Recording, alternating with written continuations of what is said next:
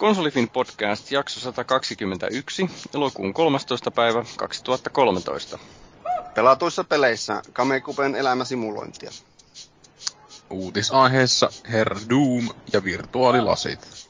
Viikon keskustelussa pelimaailman moderni ninja Sam Fisher. Peli käyntiin.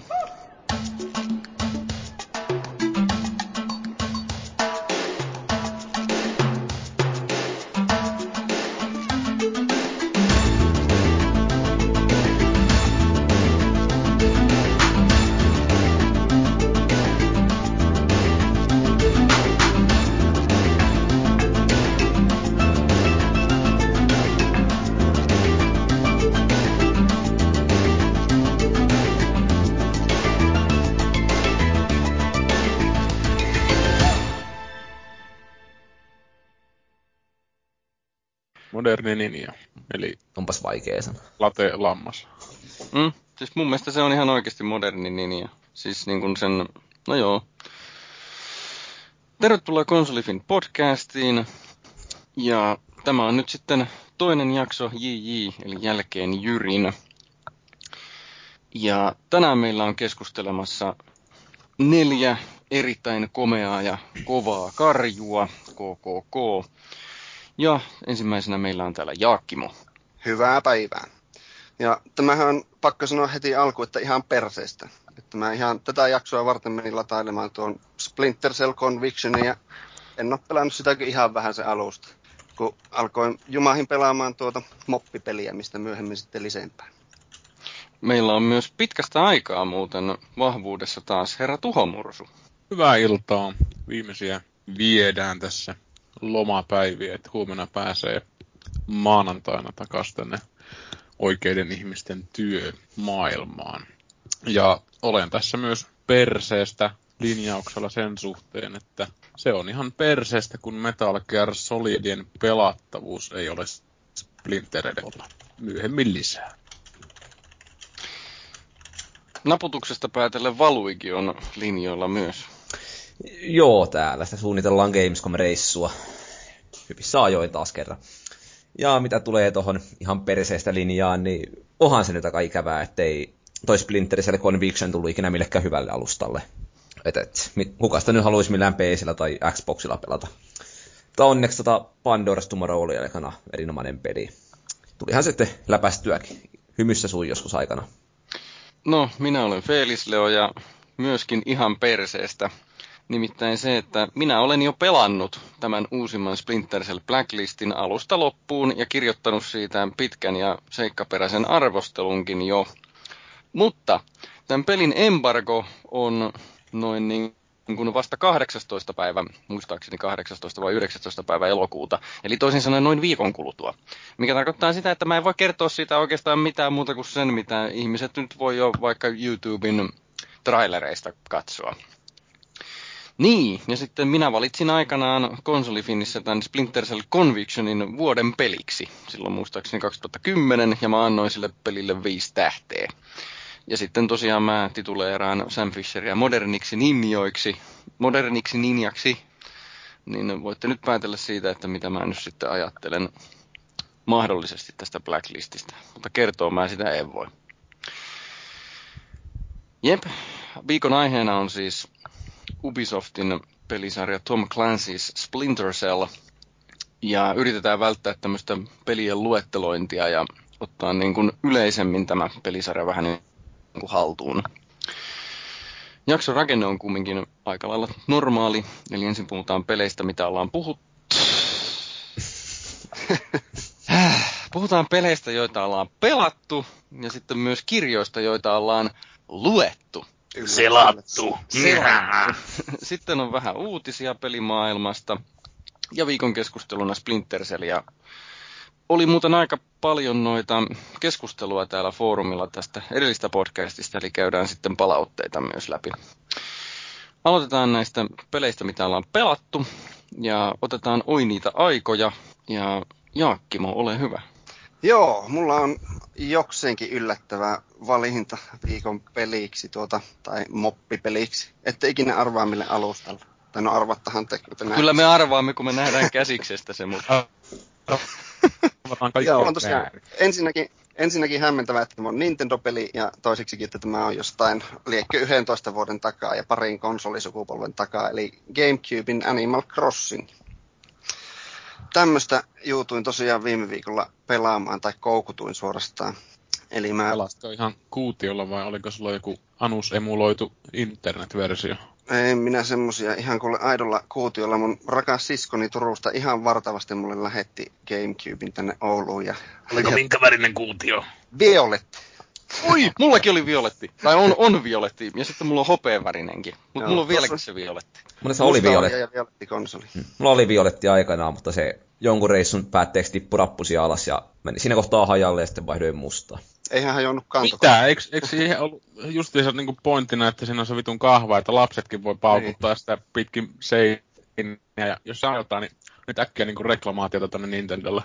Joo, mutta tota, ilmeisesti se muovipussissa, jos mä kannoin sitä, niin siinä ei ollut ke- No, riittävän no, kestävää. Käyttää kantokahvaa. Ei se turhaan siinä ole. No ei, mutta tietysti noi piuhat ja ohjaimet ja pelit, niin niissä ei ollut kantokahvaa. Mutta hei, kerros Jaakki, että minkäla- mikä tämä Animal Crossing edes on? Siis minä tiedän tietysti, mutta suurin osa eivät Joo. tiedä. No siis tämä on, kyllähän kaikki, no, tämä on niin hankala selittäkö. Eihän tämä tavallaan ole peli ensinkään, vaan tämmöinen tavallaan elämäsimulaattori, jossa tämmöiset hassun hauskat nintendomaiset eläinhahmot eleilee tuommoisessa kylässä ja sinne sitten pelaaja heitetään joukkoon ja kotia rakentamaan ja kylästä huolehtimaan ja ihmissuht tai no mitä suhteita nyt onkaan, niin ylläpitämään. Eikö siinä rakenneta niin kuin tämä periaatteessa oma kaupunki aika vapaasti? Joo, tai se siinä, no mä en ole kovin pitkälle sinne vielä päässyt, että mä nyt olen jo viisi päivää sitä pelannut joka ilta jonkun verran, niin tuota, en mä ole siinä muuta kuin lähinnä sen ensimmäisen pakollisen työrupeamaan saanut tehtyä, ja mä sain ensimmäiset asuntolainat maksettua, ja sitten siinä pläjähti toiset asuntolainat heti niskoille, ja nyt sitä sitten keräilen. Se oli aivan hillitön summa, ja en tiedä milloin mä saan sen maksettua, vähän ahistaa. Mutta joo, semmoinen... Siis toi on joku Simsi vai mikä toi on? Se on vähän niin kuin semmoinen lasten Sims, joo, mutta, mutta sitten toisaalta ei. Että No, se on ne hirveän... ihmiseläinsuhteet, mitkä pilaa sitten tän. Mikä raja tosta? Joo, mutta siinä tosiaan pitää kerätä rahaa ja rakennella taloja ja sisustaa kotia ja kaikkea tämmöistä. Ja ehkä tuommoinen jännin juttu tuossa on tuo reaaliaika, että siinä kaikki kuluu reaaliajassa. Eikä se sitä niin kuin yhtään nopeutettu niin kuin yleensä, että vaan siinä tosiaan elää oikea kalenta ja ne tilanteet muuttuu sen mukaan siellä omassa pikkukylässä. Että se on Eli aika... periaatteessa, jos saisit työssä käyvä kunnon ihminen ja pelaisit vasta yöllä sitä peliä, niin se olisi aina yö siinä pelissä. Kyllä. Niin. Kun No, no, vaan nukkuu siellä. Siis Juuri nimenomaan. Mä oon päässyt siihen viime viikolla nyt joka päivä käsiksi vasta joskus äh, kahdeksalta yhdeksältä ennen nukkumaan menoa ja, ja silloin siellä on jo ilta ja ne ihmettelee, että missä sä oot ollut koko päivä. Sä Sähän tällä, voit- tällä tavalla niin kuin tutustua Korkeasaaren talonmiesten elämänlaatuun, kun siellä miettivät niitä, niitä nukkuvia muttuja, että mitä vittua. Senhän voi kiertää halutessaan sillä konstilla, että jos se sua häiritsee, niin sä siirrät Niin. sen Gamecubein sisäistä kelloa sillä tavalla, että silloin kun sä menet kahdeksalta illalla, niin se, se näyttää vaikkapa neljää iltapäivällä. Se sun... Niin, mutta, mutta siinä vähän meni sen pelin pointti sitten, tai ainakin tuo minun No joo. eniten kiehtova ajatus lähti sinne sitten pois. No kyllä, joo. Kyllä mä esim. hyvä esimerkki tuosta, kun mä sain sen ensimmäisen tolaina erään kerättyä. Mä kaivoin fossille ja mitään liemää sillä tein. Ja sitten olin innossaan menossa maksamaan sitä. Maksoin sen velan ja sitten lähdin sinne kaupalle, jossa se mun vuokraantaja on, että mä haluan laajentaa taloa, niin se kauppa oli mennyt kymmeneltä kiinni illalla ja mä en päässyt sinne. Mä olin pari-kolme tuntia sitä sinne säätänyt ja kyllä mua ketutti. Seuraavan päivään piti odottaa, että mun uusi talo alkoi, tai sitä taloa alettiin laajentaa. Sulla oli kova vaara ryhtyä sitten kriminaaliksi ja taas Mm. peli niin kuin sai tällaisia aspekteja pelaajissa esille, että Se, on- se on mielenkiintoisella tavalla tämmöinen kärsivällisen pelaajan peli. Joo, niin on. Ja se tosiaan, tuota, siis siinä on pelattavaa ihan pirusti, koska siinä tosiaan on niitä eri, eri juhlapäivinä ja eri kalenterikuukausina ja eri vuodenaikoina niin on eri tapahtumia ja muuta. Että jos siellä joku tyyppi vaikka sanoo, että jossain kaupassa on tarjous viikon päästä kello viisi, niin sitten se kanssa vasta kello viisi ja siellä pitää silloin olla. että Mm. se on jännä homma. Eikös tommosia nykyään jonkun verran, mitkä sitten ihan jotain säätutkia jopa jotenkin tulkihee, että jos sulla siellä sataa, missä sä pelaat, niin Mm. pelissä on sateinen öö, keli. En saa nyt ulkoa sanoa, kun en tommosia ihmeemmin pelailu, mutta jotenkin on jäänyt korvaa, että tämmönen yritetään niinku tuoda tähän oikeaan maailmaan tämmöistä pientä kontaktia. Mm. on varmaan ainakin. Valehtelenko ainakin, tässä vai? Joo, kyllä mäkin olen kuullut tuommoisista, varsinkin jossain mobiilipelisovelluksissa ja tämmöisissä, niin saattaisi olla. En ole ihan varma. Niin, no mobiili varmasti joo, että voihan mm. se olla tietysti, että se on sieltä sitten jäänyt korva. Joo. Mä oon tosiaan tuo reaali ajan kuluminen kiehtonut aina esimerkiksi Shenmuessa muinoin. Vaikka siinähän sitä aikaa pystyi nopeuttaa ja se menikin nopsaan, mutta siinäkin oli aina, tykkäsin siitä, että piti oikeasti miettiä, että missä on mihin aikaa ja mitä tekee. Niin onhan siinä omanlainen viehätyksensä sen mm. pelin pääsemisen suhteen, että jos ajatellaan, että on se kello viisi yli viisi, tulee joku huumetiileri takakujalle, eikä mm. muuna aikana. Mm. Niin sun pitää tosiaan miettiä etukäteen, että sä et ole missään hevon kuusessa tekemässä jotain muuta sitten mm. siinä aikaa. Että tulee tavallaan sitten elettyä sitä aikaa. Mutta sen muissa se toimii mun mielestä siinä mielessä hyvin, että se toi sitä syventymistä. Mutta sitten mä en osaa sitten sitä sanoa, että kuinka paljon meikäläisen lanttu kestäisi just tuota, että pelattaisiin jotain Digimonia, missä sitten mm. odotettaisiin niin päivän verran, että päästään hieromaan sitä perunaa kauppaa. Et mm. joten... Tai sitten, niin. siinä voi ain, ainakin noissa myöhemmissä Animal Crossingeissa pystyy kun sopii jotain treffejä jonkun kanssa, siis tarkoitan justiin nyt vaikka se, että se tekee laajennusta taloon, niin senhän voi sopia, sopia niin kuin johonkin aikaan. Niin Jaakkimahan tietysti tekee sillä tavalla, että sen sopii, sopii sen yhdeksältä illalla, jolloin hän tietää no. olevansa paikalla. Kyllä, tuo kuulostaa Periaatteessa just niin kuin oikeassakin elämässä. Kulkeeko toi aika sitten silleen, että jos sä pelaat kymmenes päivä sitä ja ajattelet, että jee, ensi 11. päivä rakennetaan talo ja sitten sulla onkin joku Peniksen kannatin rutto sinä iltana ja sitten sä et pääsekään pelaamaan ja sitten sä oot niinku 12. päivä vasta pääset pelaamaan. Niin onko se niinku mennyt tämä tilanne ohi vai eikö se vaan kulu se aika, jos ei se peli ole päällä? Kuluu se aika. Mun muistaakseni se on sillä tavalla, että se, sitä, se talo on varmaan puolivalmiina siinä välissä ja sitten kun kulkee siellä, niin ne kysyy, että oi, miksi et sä ollut eilen täällä, että me kaipailtiin sua, mutta kiva, että nyt oot taas täällä. Mm. Sehän on hienoa, kun pelikin syyllistää tuolla tavalla. Ikään kuin ei kavereita siis... riittävästi. Niin, niin siis se, sen voi ottaa myös tällä tavalla, että se on, se on erikoinen se peli-idea kyllä, kun siinä on se aika. Totutellaan nuoria miespelaajia sitten tämmöiseen avioliittoon ja muuhun suhdeelämään. Että heti syyllistetään, kun naama näkyy. Kannattaa vaan pysyä poissa. Mm. Sitten mulla oli siinä, mulla oli naapurissa semmoinen joku nalle, joka oli tosi kiva ja mä tykkäsin siitä ja mä halusin olla sen kaveri.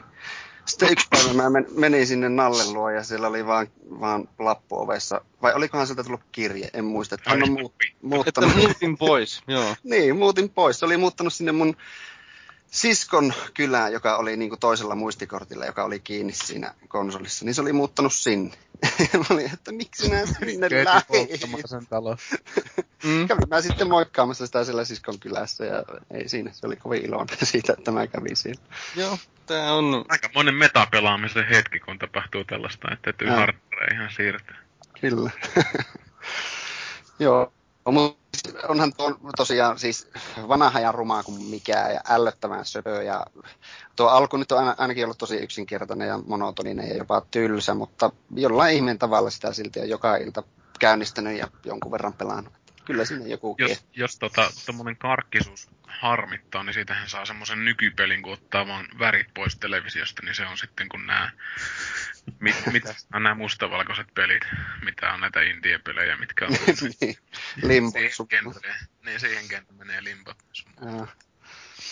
Mutta semmonen tosiaan. Sitten siinä on jännä homma, että siinä on noita Nessin pelejä. Ennen virtual-konsoleja ja muita, niin niitä oli tuohon ympätty mukaan Nessi-pelejä. En ole vielä saanut mitään, mutta kävin sillä siskon kämpillä, niin sillä oli Donkey Kongeja ja mitä kaikkea sillä oli sille hommattuna. Ja ne oli tosiaan ihan suoria NES-käännöksiä. Tosi siisti. Onko toi kiinnostunut niin paljon, että Joo, ne... Tämä, sitten mä, mä luin... Luin hävisi. No niin. Ei tää vielä tapahtu. Mitähän sillä hirveä, hirveä virtuaaliripuli, mitä? niin, tota, sitä vaan niin kysymässä, että miksi et sä ne uusien crossingien pariin on mennyt vielä, että ainakin missä 3DS niin. taisi just tulla. Niin, no siinä on se ongelma, että ne on Nintendon pelejä ja miksi mulla olisi mitään Nintendon masinoita. Koska Wii U on uutta sukupolvea. Ai niin, se onkin tosiaan. Kyllä. No, Pela- sitä ei vielä löydy, löydy hyllystä. Pelaa siinä kal- Suku ei jatku, jos ei viiuta omista. Mm.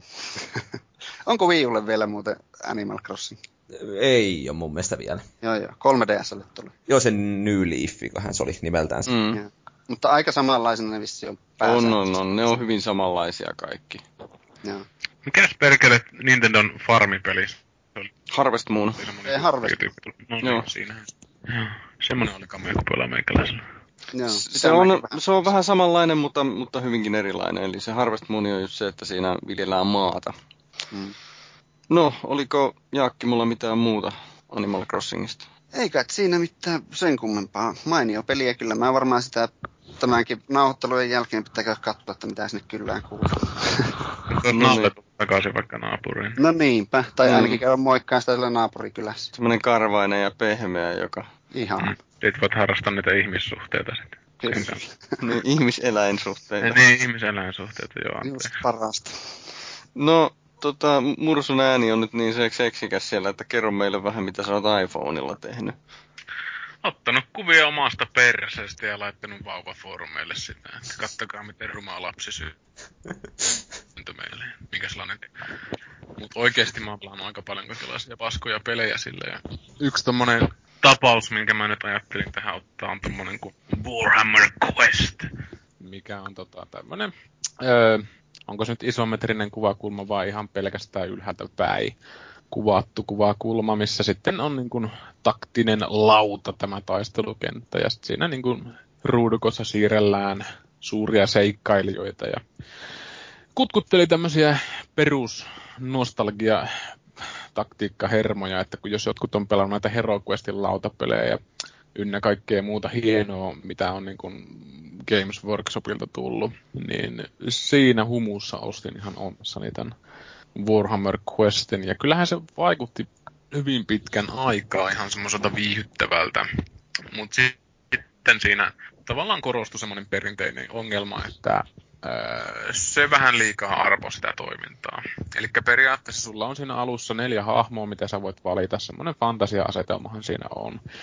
Eli en muista ulkoa ton Games Workshopin maailmasta sen ihmeempää, mutta joka tapauksessa kääpiöitä, haltijoita, ihmisiä ja kaiken maailman menninkäisiä. Ja sulla on sitten semmoinen tiimi, mikä koostuu sitten lähitaistelijoista. Sitten on semmoisia rangedityyppejä, eli velhoja, haltijaneito. Ja tota, sitten oikealla rahallahan toki saa ostettua lisää hahmoja, joka oli joku epäpyhä kääpiö Jeesuksen mälli. Äh, mitä muita niitä muita hahmoja siinä oli. Mutta joka tapauksessa matsit on hyvin semmoisia selkeitä, että sä seikkailet siellä maailmassa vaan mitään järkeä. Tämä oli siinä joku juoni, mutta ei sitä kannata välittää, koska se pointti on kuitenkin siinä taktiikalla, eli liikutaan ruudukolla ja semmoisessa luolastossa silleen, että käytännössä meillä jätkät on eessä ja sitten tämmöiset paperin ohuet pierunkuoret tulee perässä, mitkä puhaltamalla hajoaa sitten siinä kappaleiksi. Muuten ihan hyvä ja tommonen tosi mielenkiintoinen ja haastava ensinnäkin peli, mutta sitten tosiaan tämä satunnainen, satunnaisuus oikeastaan siinä pilaa sen nautinnon, koska siinä on sellainen ikävä juttu sillä pelillä, että se ei noudata oikeastaan mitään johdonmukaista logiikkaa siinä taistelussa, että sulla on joku statti, eli sä saat aseita ja kaikenlaista rompetta, missä lukee, että osut paremmin, kun käytät tätä miekkaa, tai sitten, että kaverisi itkee hiljaa nurkassa, kun kuolet, tai jotain tämmöisiä niin kuin selkeitä vaikutuksia, kun saatat niitä itemeitä käyttöön.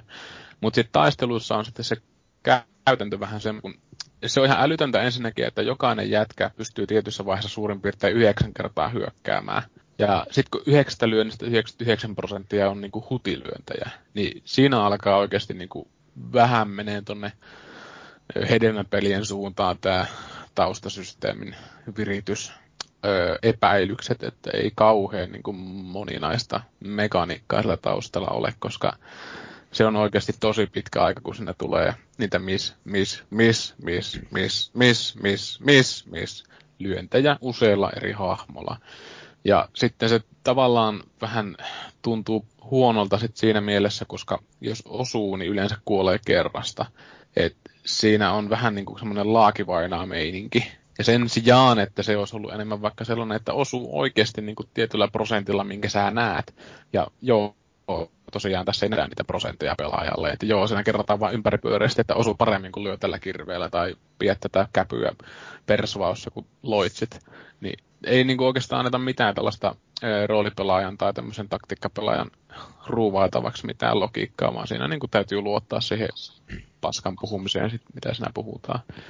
Ja tota, tosiaan, jotta tämä taisteleminen ei olisi tämmöistä täysin turhaa, niin siihen olisi voinut tehdä semmoisen systeemin, jossa oikeasti vihollisia osuutaan tietyllä prosentilla, ja niillä on tietysti omat kyvyt, mitkä ne saattaa käyttää kilpeä tai muuta torjua. Mutta sitten kun se taistelu ei ole sitä, että se olisi kerrasta poikki, että kun ne jokaisen tyyppi on sellainen, että se vetää kerralla niin kuin kenttää aina yhden tyypin, niin menee toi niin kuin taistelun taktikointi ihan niin kuin viemäristä alas. Ja tota, jos ei se niin kuin tällä tämmöisellä epäkohdalla menisi, niin sittenhän tässä on vielä tämä kaikkein hieno ominaisuus, eli yhtäkkiä taistelu ambush, eli tulee lisää vihollisia. Ja vaikka sä olisit monta, monta, monta, monta minuuttia rakentanut jotain tilannetta, että nyt sä pistät meille jätkät tuohon ja ne ahistelee nämä niiden isot pahat yrmit tonne nurkkaan ja sä saat loitsijoilla tämän linjan, että sä pystyt hyökkäämään sieltä silleen loitsulla il- ilman, että se osuu ovi jätkeihin se loitsu ja sitten se osuu mahdollisimman moneen vihollisiin ja sitten yhtäkkiäkin ruutu onkin saatana joka vitu askeleella jotain myyrän kyrpiä räyhäämässä siinä, että se niin kuin yhtäkkiä muuttaa sen tilanteen. Ja sitten kun tässä yhtäkkiä muut, mu, muuttamisessa on vielä se, että kun tosiaan tässä on tämä osumisen miss, miss, miss juttu, niin se on vähän ikävä sellainen, ikävä sellainen asia, mutta jos nämä kaksi asiaa niin olisi pois, niin se olisi aika loistava peli sit siinä mielessä, että taktikointia, taktikointia, tietyt yksiköt on vahvoja lähitaistelu etäisyydeltä ja toiset on sitten loitsijoita, mikä kaikki menee niin kuin läpi, kun sitten nekin on tehokkaita hyökkäyksiä se kanssa. Että harmi, harmi silleensä, että on vähän tämän tyyppisen. En, en kyllä itse asiassa pari viikkoa tsekannut, tota, että missä tilanteessa se että aika äkäiseen siihen tuli päivityksiä. Että iPhone 4 SLM sitä testasi. Et, et, julkaisupäivänä taas tulla ihan heti joku päivitys, mikä poisti pari kaatumispukia sitä. Että voihan siinä olla, että se on tota, ö, tasapainotettu sen suhteen, että se ei olisi niin kauheita arpa, arpatekijämeininkiä, mutta tämä sattumanvaraisuus ainakin meikäläisen irrotti hyvin sen pelin parista, että ei sitä oikeastaan, sitä ei voi oikeastaan suositella kellekään, ellei sitä ilmaiseksi saa. Mm. Sä oot ilmeisesti, mm, ilmeisesti aika paljon panostanut noihin mobiilipeleihin viime aikoina, onko toi niin kuin muihin verrattuna niin kuin millä tasolla? No, no niin kauhean erilaisia, koska siis tästä pelistä mä innostuin sen takia, koska tämän tyyppistä ei varsinaisesti, no ehkä näin tunnetulla franchisellakaan kuin Warhammerilla. Mutta siis sitten tosiaan on aika paljon ostanut noita mobiilipelejä nyt, kun tässä on kesälomalla tullut riekuttua ja ollut vähän semmoisia laiturihetkiä, että voinut pelata. Mutta mut, siis perushyvä pelihän toi on ja siis isolla rahalla tehty verrattain, mutta siis onnetontahan tuossa on toi, että se on niin sattumanvaraisuuteen perustuva. Että jos sä rakennat jotain hirveän pitkää niin kuin, tilannetta, niin toi saattaa pyyhkäistä, pyyhkäistä sitten ihan sattumanvaraisuudella pois sen siitä, että välillä tulee mieleen noin Putsle Questin vittumaisuusgeneraattorit siellä, että niin kuin oikein niin kuin sitä varten rakennettu sellaista koodia, että tietty piste kun saavutetaan, niin vituutuksen multihuipennukseen johtaa kultainen kimalteleva polku. Vähän niin kuin Dark Souls. Ei, kyllä se Dark Soulsin polku on epätoivoa ja ja missä Putsle Questit on ihan, ihan hyviä pelejä, mutta tietysti siinäkin, kun niitä tarpeeksi pelaa, niin alkoi huomaa semmoista tietynlaista kuviota, että jotkut asiat tapahtuu tietyllä todennäköisyydellä, kun sä teet jotain. Ja jos mm. sulla on tietynlainen pelityyli, niin se tavallaan vähän reagoi samalla tapaa se tietokone aina, aina sitten siinä. Että tässä nyt ehkä jossain määrin samanlaista, että et, et, ei, ei niinku, tämä ei ollut kauhean taktinen peli siinä mielessä, että se vihollinen ei ollut kauhean järkevä. Että se saattoi mennä jonkun selkeän tilanteen ympäri ja mennä lyömään sitä kaikkein vahin, vahvinta niin kuin lähitaistelijaa omalla lähitaistelijalla, vaikka mulla olisi joku maakin ollut siinä persepystyssä siihen suuntaan ja loitsimassa toiseen suuntaan. Että eihän toi mikään ihmetapaus on, mutta ihan niinku vankka peli. Mutta siis toi Jota jär... ei voi suositella. Ei sitä voi suositella. Että se järjestelmä pilaa sen nautinnon siinä. Että kiva, mutta... Kiva, mutta ei voi suositella. Paljon toi maksoi? Sehän oli aika monta euroa. Et, et, mitähän periaatteessa se nyt oli, olisiko ollut joku viisi vai kymmenen. Mä en oikein muista. Että kyllä mä ihan onnessani ostin ja miettimättä sitä Mut, mut nää, ja kerran oppii ihminen tekemällä virheitä niin tässä elämässä. On tärkeintä, ettei tee virheitä ollenkaan. 10 niin. euroa mobiilipelistä on jo aika, aika hurja summa. Eh, no on se joo. Muutamista peleistä on tullut maksettu, että jotain Final Fantasyitä, että ne on selkeästi mm. niinku ihan remakeja. Et niitä kyllä ihan mielellään maksaa. Ei sen, ei sen, pel- ei sen takia, että ne on niinku hyviä pelejä jo, vaan että ei jotain osaa tullut pelattua. Mutta tota, tässä tapauksessa täytyy nyt kyllä oikeastaan vähän miettiä. Tämä on siinä mielessä erikoinen tämä Warhammer Quest, että tämä on niinku näitä ei freemium-pelejä, vaan sitten näitä premium-pelejä, joissa on lisäksi maksupolitiikka taustalla. Monet freemiumithan on semmoisia, kuten esimerkiksi tämä kotimainen Supercellin, mikä vitun Class of the Clans, jossa on peli ilmanen, mutta sitten oikeita rahaa käyttämällä voit olla Jeesuksen paras vasen kives siinä pelissä. Mutta sitten tässä on tämmöisiä pelejä, mitkä nykyään, nyt on tullut aika paljon tämmöisiä pelejä, et mitkä niinku maksaa ostaessa, mutta myös siihen saa lisäsisältöä maksamalla lisää, joka on vähän semmoinen paskanmakuinen ilmiö.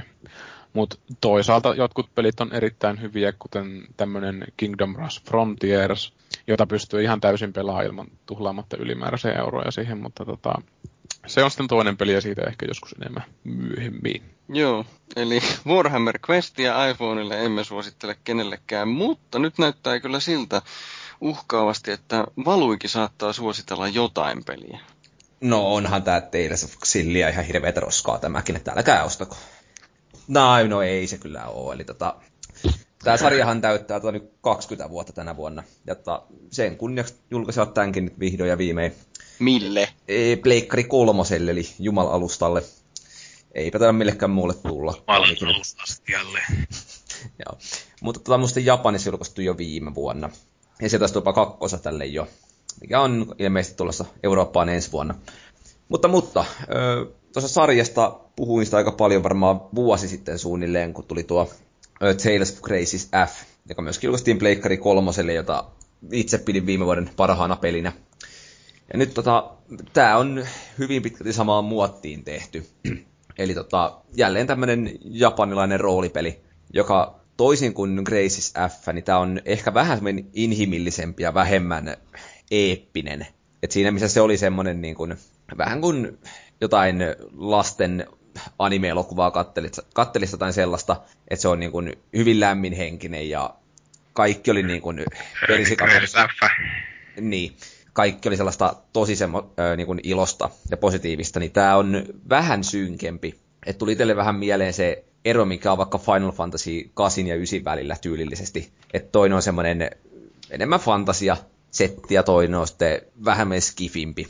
Ja tässä on selkeästi skifi-elementtejä muista nähtävissä. Mikä tekee Onko se vuoropohjainen? Öö, taistelut ei ole. Eli tota, niin kuin sarjalla on ollut tyypillistä, niin öö, taistelut on irrallisia, joista siirrytään niin kuin maailmankartalta, jonka jälkeen siellä niin yhtä hahmoa ohjataan ja kolme tekoälyn ohjastamaa jantria, joilla sitten niin kuin hakataan vihollisia, mikä keretään. Ja tota, sitä pystyisi kyllä pelaamaan nelinpelinäkin, jolloin niin kuin ilmeisesti vain yksi ohjaa hahmoja kartalla, mutta taisteluissa sitten kaikki neljä pääsisi kehiin. Ja, ja. Tostahan tulee tavallaan mieleen Secret of Mana muinoin ja taannoin, jolloin sitten pääsi niin kuin, taistelussa sitten yhdessä harrastamaan ja kuulostaa ihan hauskalta ajatukselta. Joo. Mua, mua kiinnostaa nyt tämmöinen tässä, että mä en tykkää japsiroolipeleistä noin yleensä, mutta mä tykkään kyllä länkkäriroolipeleistä. Niin voiko tota nyt suositella minulle, kun mä en ole tykännyt japsiroolipeleistä noin yleensä? Mm, ei. Ei mun no mielestä niin. oikeastaan. Eli siis onhan tämä nyt, niin kuin ne aiemmatkin, niin japsirope hyvässä ja pahassa. Ja tota, se, että vaikka nämä hahmot ei ehkä ole ihan niitä tosiaan iloisia, kun oli Graces f niin tässä kyllä nyt edelleen puhuu aika, aika korneja juttuja välillä.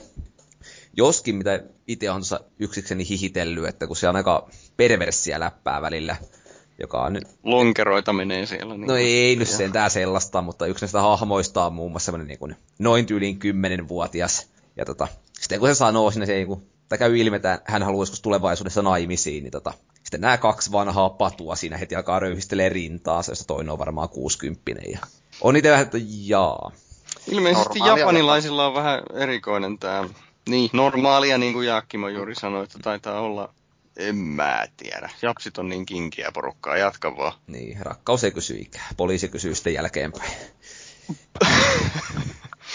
mutta, mutta. Ö, ei tämä nyt siis täydellinen peli ole kuitenkaan. Et siinä on pari sellaista juttua, mitkä on vähän alkanut nyt kismittää. Vähän vajaa kymmenen tuntia mittarissa tällä hetkellä. Ja ensimmäinen niistä on se, että ö, kun maailmankartalla aletaan, törmätään viholliseen, niin tota, siinä on semmoinen juttu, että jos tota, kiertää sen vastustajan selustaan, niin pystyy tota, saa niin edun taisteluun. Eli ne on niin kuin pyörtyneinä siinä ja menettää puolet terveyspisteistään ennen kuin tappelu edes alkaa, mikä on niin aika nuts. Ja tota, käytännössä vaan tarkoittaa kuitenkin pelillisesti sitä, että ennen jokaista taistelua niin siinä kierretään niin kuin ympyrää maailmankartalla 10 sekuntia, jonka jälkeen se vihollinen niin kuin hukkaa pelaajan, jonka jälkeen sitten vasta juostaa sen selkään kiinni, mikä on niin kuin pidemmän päälle vähän tylsää, kun se on toistuu niin kuin taistelusta toiseen, pyöritään semmoista pientä piiriä siinä. Ja toinen, mikä ihan vähän niin kuin ihmetyttää, on se, että ö, roolipelielementit on sellaisia, että tietysti kun tulee leveleitä, niin saa uusia kykypisteitä. Ja ne pistetään sellaiseen vähän niin kuin hämähäkiverkko muottiseen kykypuuhun, missä, mikä tota on, siinä on vähän taktisuutta, mutta se on yleisesti ottaen kuitenkin liian monotoninen ja yksinkertainen.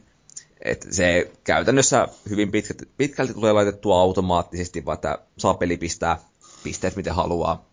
Kun se ei muun muassa niin kuin, no, siinä voi valita, että mihin suuntaan vähän kehittää siinä, jolloin niin voi saada uusia iskuja aiemmin kuin muutoin saisi, mutta loppujen lopuksi niin viimeistään niin kolmen levelin sisään niin saa ne kaikki kyvyt. Ja vasta sitten pääsee niin kuin seuraavaan, seuraavalle tasolle, jossa voi aukeaa sitten uusia juttuja, niin se on vähän turha mun mielestä.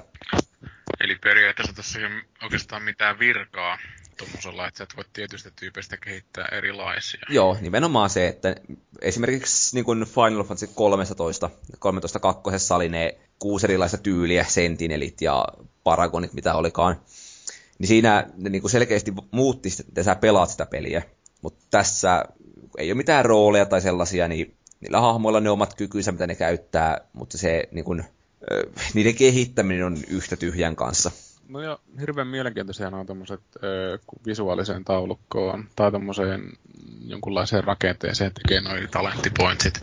Mutta sitten niiden ongelma on sellainen, että niitä ei osata oikeastaan käyttää, vaikka ne olisi kuinka hienoja. Mm. mä muistan Final Fantasy 12, että siinä taisi olla muistaakseni kanssa ihan, ellei mä nyt ihan älyttömän väärin muista, mutta ihan hieno semmoinen tehtävä, mutta siis siinä se ei oikein kuitenkaan tehnyt mitään eroa sille, että se oli kaikille ihan samanlainen ja kaikki ne lähti samasta kohti sen suhteen. Mutta esimerkiksi mitä tämmöinen Diablo-tyyppinen peli kuin Path of Exile on tehnyt, että niillä on niinku yhteinen ihan helvetinmoinen taulukko, missä on sitä kamaa. Mutta sitten nämä kaikki hahmoluokat niin lähtee täyttämään sitä taulukkoa eri suunnasta. Joka tarkoittaa sitä, että sä voit tehdä sitä velhotyypistä vaikka sen melehakaaja, mutta sun pitää vaan louhia niiden meleekykyjen luokse pitemmän kautta. Että et se, se ei tapahdu niin, kuin niin mitään sanomattomalla tavalla. Että siinä on joku semmoinen juoni tavallaan sit siinä omalla puullakin. Että en ole kyllä hirveän monessa pelissä nähnyt hyviä tommosia taitopuita, että tässäkään ilmeisesti ole. Joo, ei se oikein. Että se on vähän niin loppujen lopuksi turha koko, niin kuin lisäys tuohon noin kokonaisuutena. Että kun ei se ei mahdollista vaihtoehtoja kuitenkaan riittävästi, niin ei sitä sitten ole kauheasti ilokaa. Mutta yksi, mikä tuohon on tullut uutena juttuna, ainakin Saffään, on tota, taistelussa linkittyminen vastustajiin, äh, omien kavereiden kanssa. Eli tota, tämä päähenkilö, niin... Telakoituminen. Telakoituminen juurikin. Se pystyy lennosta vaihtaa, että keneen näistä kolmesta mukana olevasta kaverista, ö, niin kun, kenen kanssa taistelee yhdessä. Ja sitten niistä saa erilaisia pisteitä. Muun muassa tämä vanha patu, niin sen avulla kun ö, viholliset iskee tämmöisiä vähän niin kuin taikaiskuja, niin se blokkaa ne automaattisesti. Taas sitten parantaja siellä heittää saman tien, niin terveyspisteitä tulemaan tai niin kuin absorbaa ne vastustajilta sulle ja, ja näin. Ja se on sen niin kuin, hauska lisäys siihen, että se vaatii vähän ajattelua kuitenkin ja sitten, että tietää mitä tekee. Sä, sä päässyt tota kombatia. Mitä? Pätkässä. Pääsitkö sä niinku testaamaan kavereiden kanssa taistelusta? Öö, en ole monin pelinä pelannut, eihän mulla mitään kavereita ole. Ai niin joo. Niin, niin. Mutta jossain kohti täytyy se testailla vielä. En tiedä, miten se toimii sen kanssa. Mutta toikin on... on ihan mielenkiintoisia noi Tales of-pelit ollut, että itselläkin on... No mä oon vähän ollut semmonen Final Fantasy raiskaama lapsi. Et öö, mä oon seurannut ton Tales of-sarjan pelejä silleen sivusilmällä. Mut sit oikeastaan toi Gamekupen öö, Symphony oli ensimmäinen, mitä niin tuli pelattua. se oli aika erilainen, mutta kuten aika hyvin Felulle sanoit, niin ei sitä kyllä oikeastaan voi suositella kellekään niin kuin länkkäri roolipeli pelaajalle, jotka tietää vaan sen, että ne vihaa japsipelejä, että kyllä ne on niin, niin kuin animeja ja... Aika omaa maailmassa. On, niin on ihan selvästi, että ei ne, ö, vaatii sen orastavan kiinnostuksen tähän japsikulttuuriin, että näistä saa niin kuin jotain irti. Se Sinfonia on kyllä itselle ehkä vieläkin tämän sarjan se paras peli. Sehän tulee nyt, tota, olikohan keväällä, niin tota, se sekä sitten se Sinfonia 2, niin tota, Pleikkari kolmoselle remakeinä. Jaha. Vai tuliko? Vai tulee, tuleeko? Tulee mun mielestä keväällä. 2014. Niin joo, taitaa olla seuraava vuosi kyllä. Mä en muistaakseni just sitä lueskelinkin tuossa ja ajattelin kysästä, että oliko sitä nyt tulossa sitten joku remasteri jonnekin suuntaan, että voisi ostaa ihan Vähän nostalgia mehuissa, jos sen PS4 nyt hankkii sitten joskus, niin se voisi olla ihan hyvä. Jännä homma, tämä Xillia ekahan on julkaistu jo 2011 Japanissa. Ja se oli niin vanha, joo. Joo, että on kestänyt kaksi vuotta ja nyt siis Japanissa on tullut jo jatko-osakin. Juu. Se, se tuntuu, olevan, tuntuu olevan joissakin peleissä se ihan niin kuin sääntö, että ne tulee vasta sitten, kun ne jotenkin luulee, että nyt uskaltaa tai mitä liian, niin se tulee sitten Eurooppaan että, tai länsimaihin. Toinen mikä tämmöinen, minkä mä tiedän, on tämä Jakusa-pelisarja. Että se tuli kans ihan niin kuin vuoden, vuoden viiveellä. Tota, siirrytäänkö kirjoihin? Siirrytään vaan. Siirrytään vaan. Eli tässä oli, tässä oli pelit, ja minä nyt olen sitten pelannut tietysti sitä Splinter Cellia, mutta kun mä en voi sitä kertoa. Joten siirrymme Ninja-nurkkaan. Ja mä oon nyt lukenut tämmöistä kuin Samurai War Stories. Ja ne on tämmöisistä, oliko ne nyt noin 1500-1600-luvulta peräisin olevia tämmöisiä alun perin japaniksi kirjoitettuja kääröjä, jossa on tämmöisiä lyhyitä tarinoita, joiden aiheena on samurai näiden sodankäynti. Ja ne ei ole näiden sotaa käyneiden samuraiden kirjoittamia, vaan ne on yleensä niin kuin heidän poikiensa tai pojanpoikiensa kirjoittamia. Tai miksi tietysti tytäret, tytärtensäkin. No ei varmaan poikien todennäköisesti. Eli ne pitää ottaa nämä Samurai War Storiesin jutut vähän tämmöisenä isoisän sotajutut tyyliin. Et se asia on varmasti pääpiirteittäin totta, mutta sitten niin kuin yksityiskohdat ja nimet on saattanut muuttua siinä matkan varrella. Tai sitten siinä saattaa olla vähän ehkä liiottelua tai jotain tämmöistä. Mutta mä oon nyt lueskellut niitä jonkun verran, niin mä oon huomannut sellaisen mielenkiintoisen piirteen, että siinä annetaan niin kuin ohjeita sitten myös vähän niin kuin seuraavalle polvelle, että miten kannattaa sotia. Niin kun puolustetaan tai puolustaudutaan sellaista samuraita vastaan, joka hyökkää hevosen selästä, niin ohjeena on se, että aina ensin keihästetään, sivalletaan miekalla tai jos on musketti, niin ammutaan hevonen, eikä suinkaan se ohjaaja.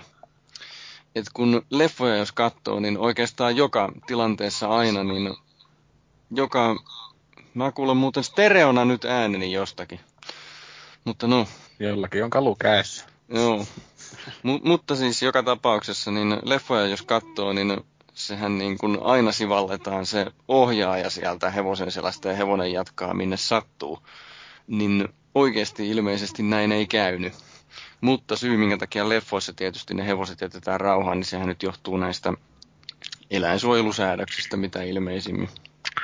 Kyllähän tämä väkivallan vihollinen Mel Gibson Braveheartissaan lävistettiin ainakin Molla ja Mona, kun, kun sieltä tuli brittien, Joo, mä muistan. englantilaisten jalkaväki, ratsuväki, anteeksi. Niin ne nosti ne, ne, ne, ne Mulkkunsa!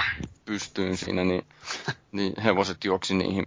Kyllä, kyllä, näin kävi. On se ihan ymmärrettävää, kun ajattelee itse näin maalikkona tämmöistä sodankäynnin tilannetta, niin ei nyt vittu ruveta tähtämään mihinkään saatana ratsastajaan kuin oikeasti siihen isompaan targettiin, eli suurin piirtein munan korkeudella ratsastaja ja itse poni koska todennäköisyys on, että jos sä vaikka et osuskaan, niin se ei tuu sun niin niskaan se tyyppi, jos se jää sinne könölleen kauaksi jonnekin muualle riehumaan sitten itsekseen kuolleen hevosen kanssa. Et ihan pelkästään järkeviä juttuja nuo.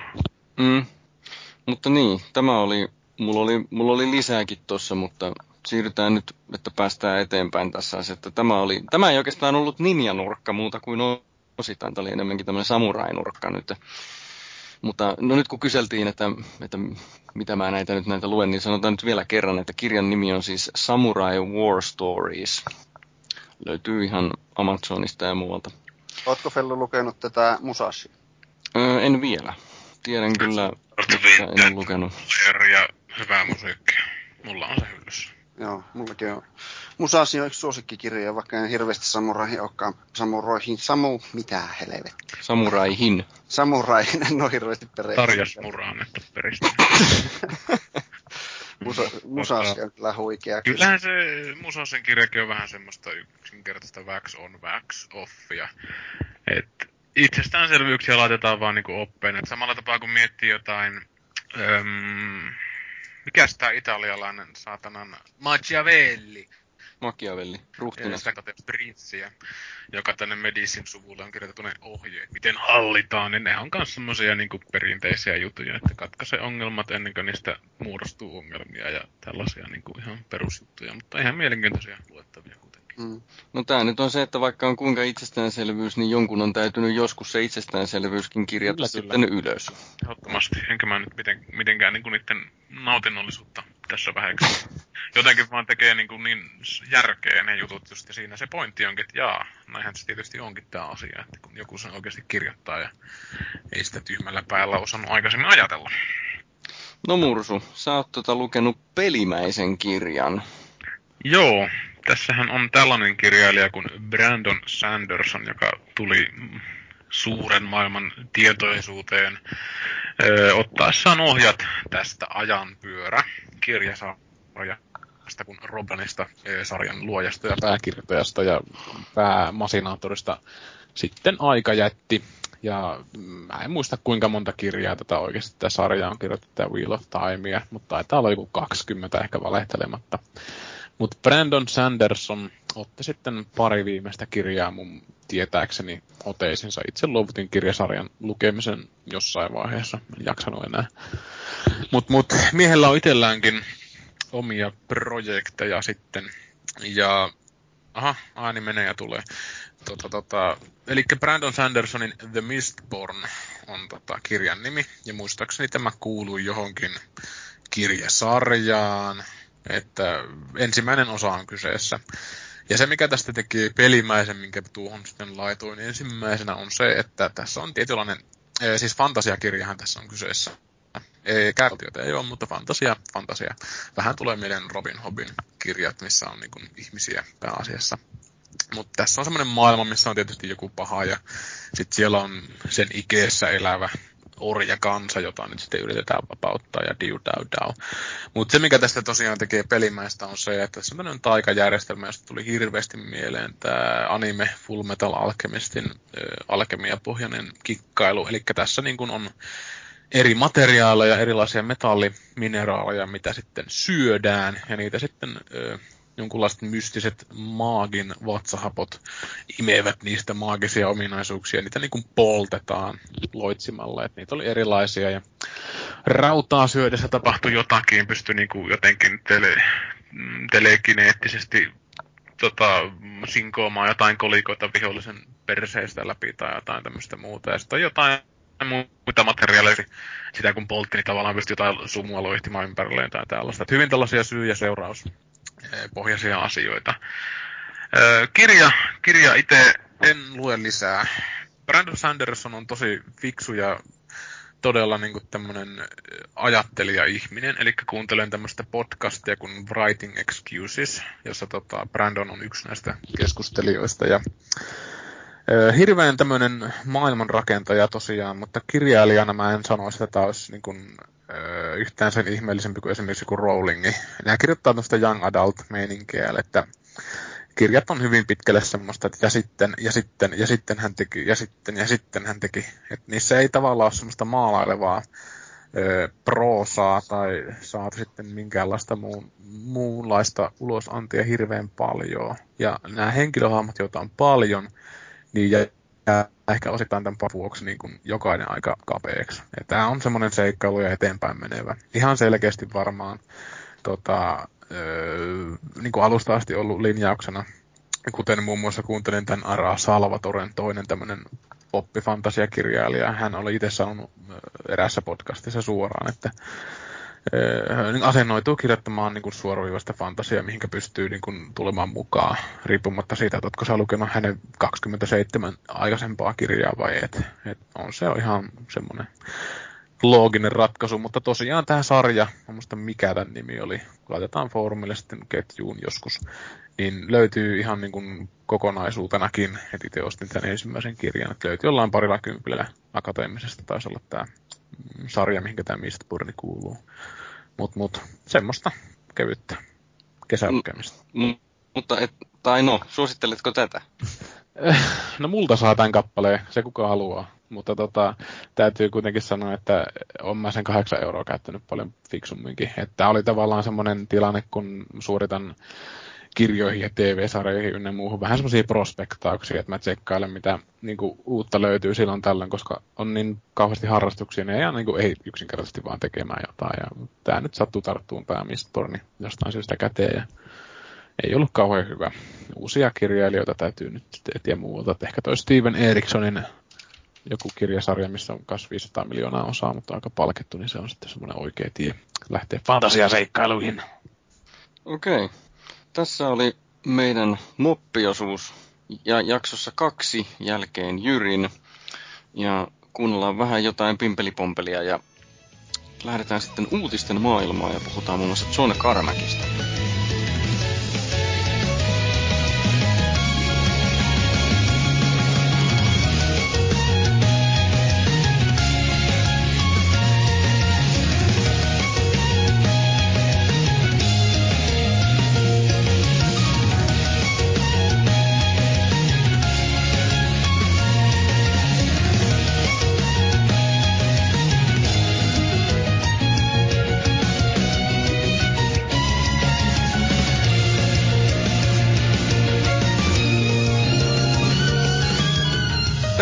Konsolifin podcastin uutisosioon ja aloitamme, kuten äsken sanoin, niin tuosta John Carmackista ja Oculus Riftistä. Kuka teistä tänään eti?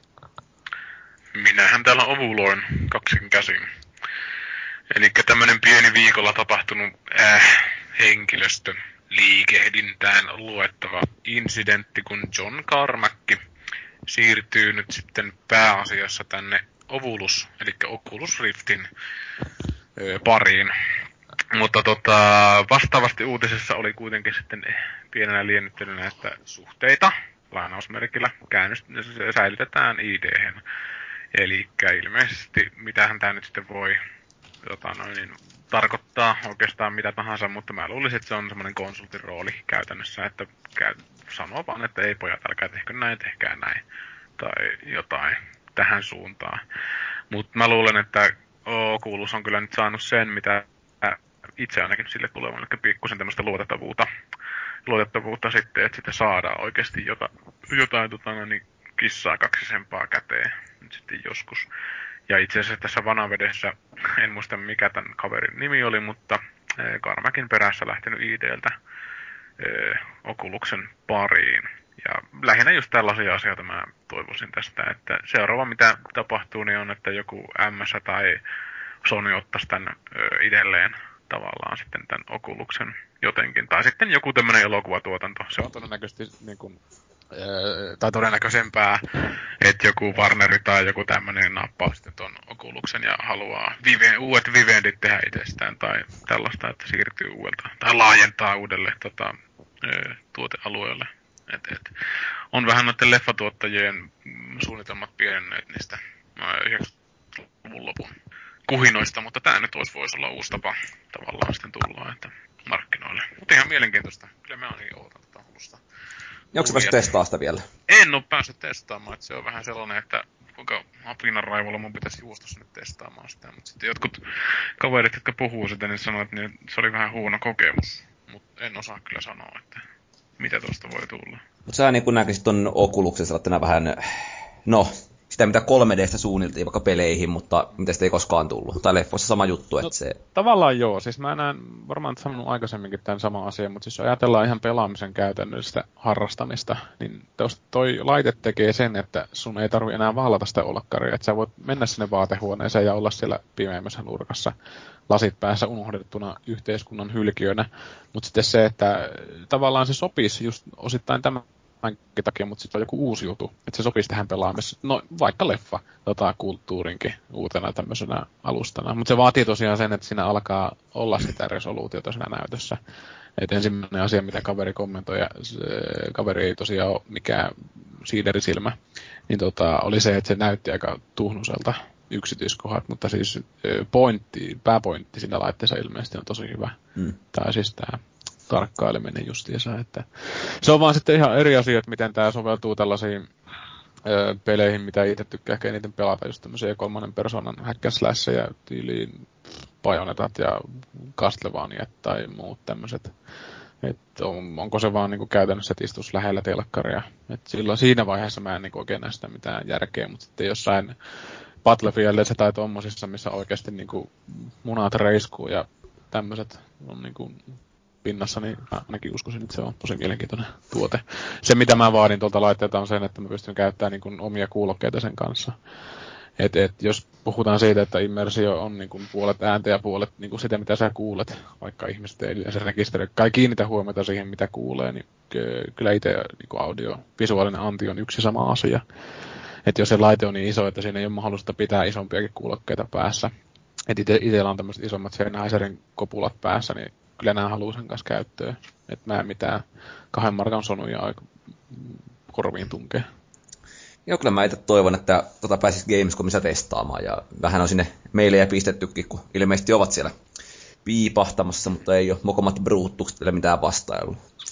Eikös toi maagia Paavi käynyt jossain tätä testaamassa? Juu, ja ketäs muuta se nyt olikaan, joku vanha yllisläinen, se piti alun perinkin sen tilanteen, niin joko lingue. Niin, niin. Ilmeisesti ihan hieno.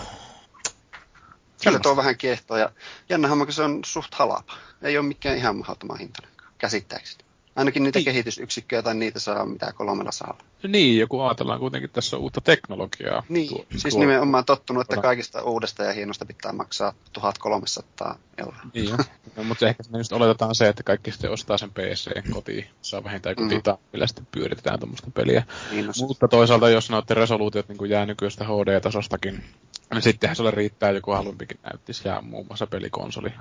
Et ei tarvi olla välttämättä mitään ihan kauhean timanttista kamaa, tai siis vääntöä siinä alla tuon suhteen. Mutta siis tää, tää on niinku tavallaan samaa pelaamiselle. Mun mielestä tämä Oculus voi merkitä, kun 3D-printerit voi merkitä tämmöiselle pientavaratuotannon teollisuudelle. Eli jos ajatellaan niin kun, no mitä itse ensimmäisenä mietti tuossa, kun 3D-printeristä luki, oli nämä miniatyyrit, mitä muun muassa tämä Warhammer Questin, eli tämä Games Workshop tekee. Ja se menee ihan konkurssiin se firma, kun 3D-printerit tulee. Ihmiset printtaa itselleen noin miniatyyrit ja niillä sitten vääntää. Että tavallaan tässä uutta teknologiaa tuodaan sitten markkinoille. Että mielenkiintoisia aikoja. Kyllä varmaan jo jollakin tavalla Tuo Oculus vaikuttaisi just siltä, että kun tässä nyt vuosia kuluu, niin saatetaan pelata tuommoiset lasit päässä jossakin vaiheessa sitten. Mm. Mutta jotenkin kannattaa muutenkin huomioida se, että siinä voi myös käydä sillä tavalla, että ihmiset ei vaan ota sitä omakseen. Samaan tapaan kuin jotkut TV-elokuvaohjaajat äh, on sanonut suoraan, että 3D-elokuva ohjaaminen ei maksa itseensä takaisin, että se on kiva juttu, mutta ei, ei ihmiset niinku ole sitä niin paljon ottanut itteensä itselleen. Ja kyllä mä vähän nyt pelkään tossa, että se kolmisen hunttia, että se on vähän liikaa. Että ei sitä viti niin kuin vaan demomielessä ostaa, jos ei ole niin kuin oikeasti niin nörtti, että on pakko saada. Ja sitten se, että pystyykö se käyttää johonkin, niin ihan hauska nähdä.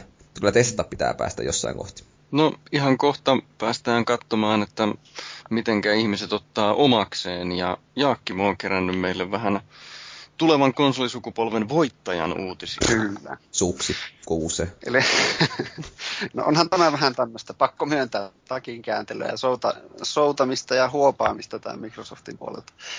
Eli nyt ne on sitten sanoneet, että boksin mukana tulee sittenkin se kuuluke mikki. Tämäkin kohu, nousi nyt ihan suhteettomaksi kohuksi tämä, että ei kuuluke mikkiä, voi kamalaa. Ja varsinkin kun Microsoft sanoi, että painotti tuota Kinectin kautta kommunikointia myös niissä moniin peleissä, mikä nyt ah, kyllä minunkin korvaa ihan, ihan täysin nauratavalta.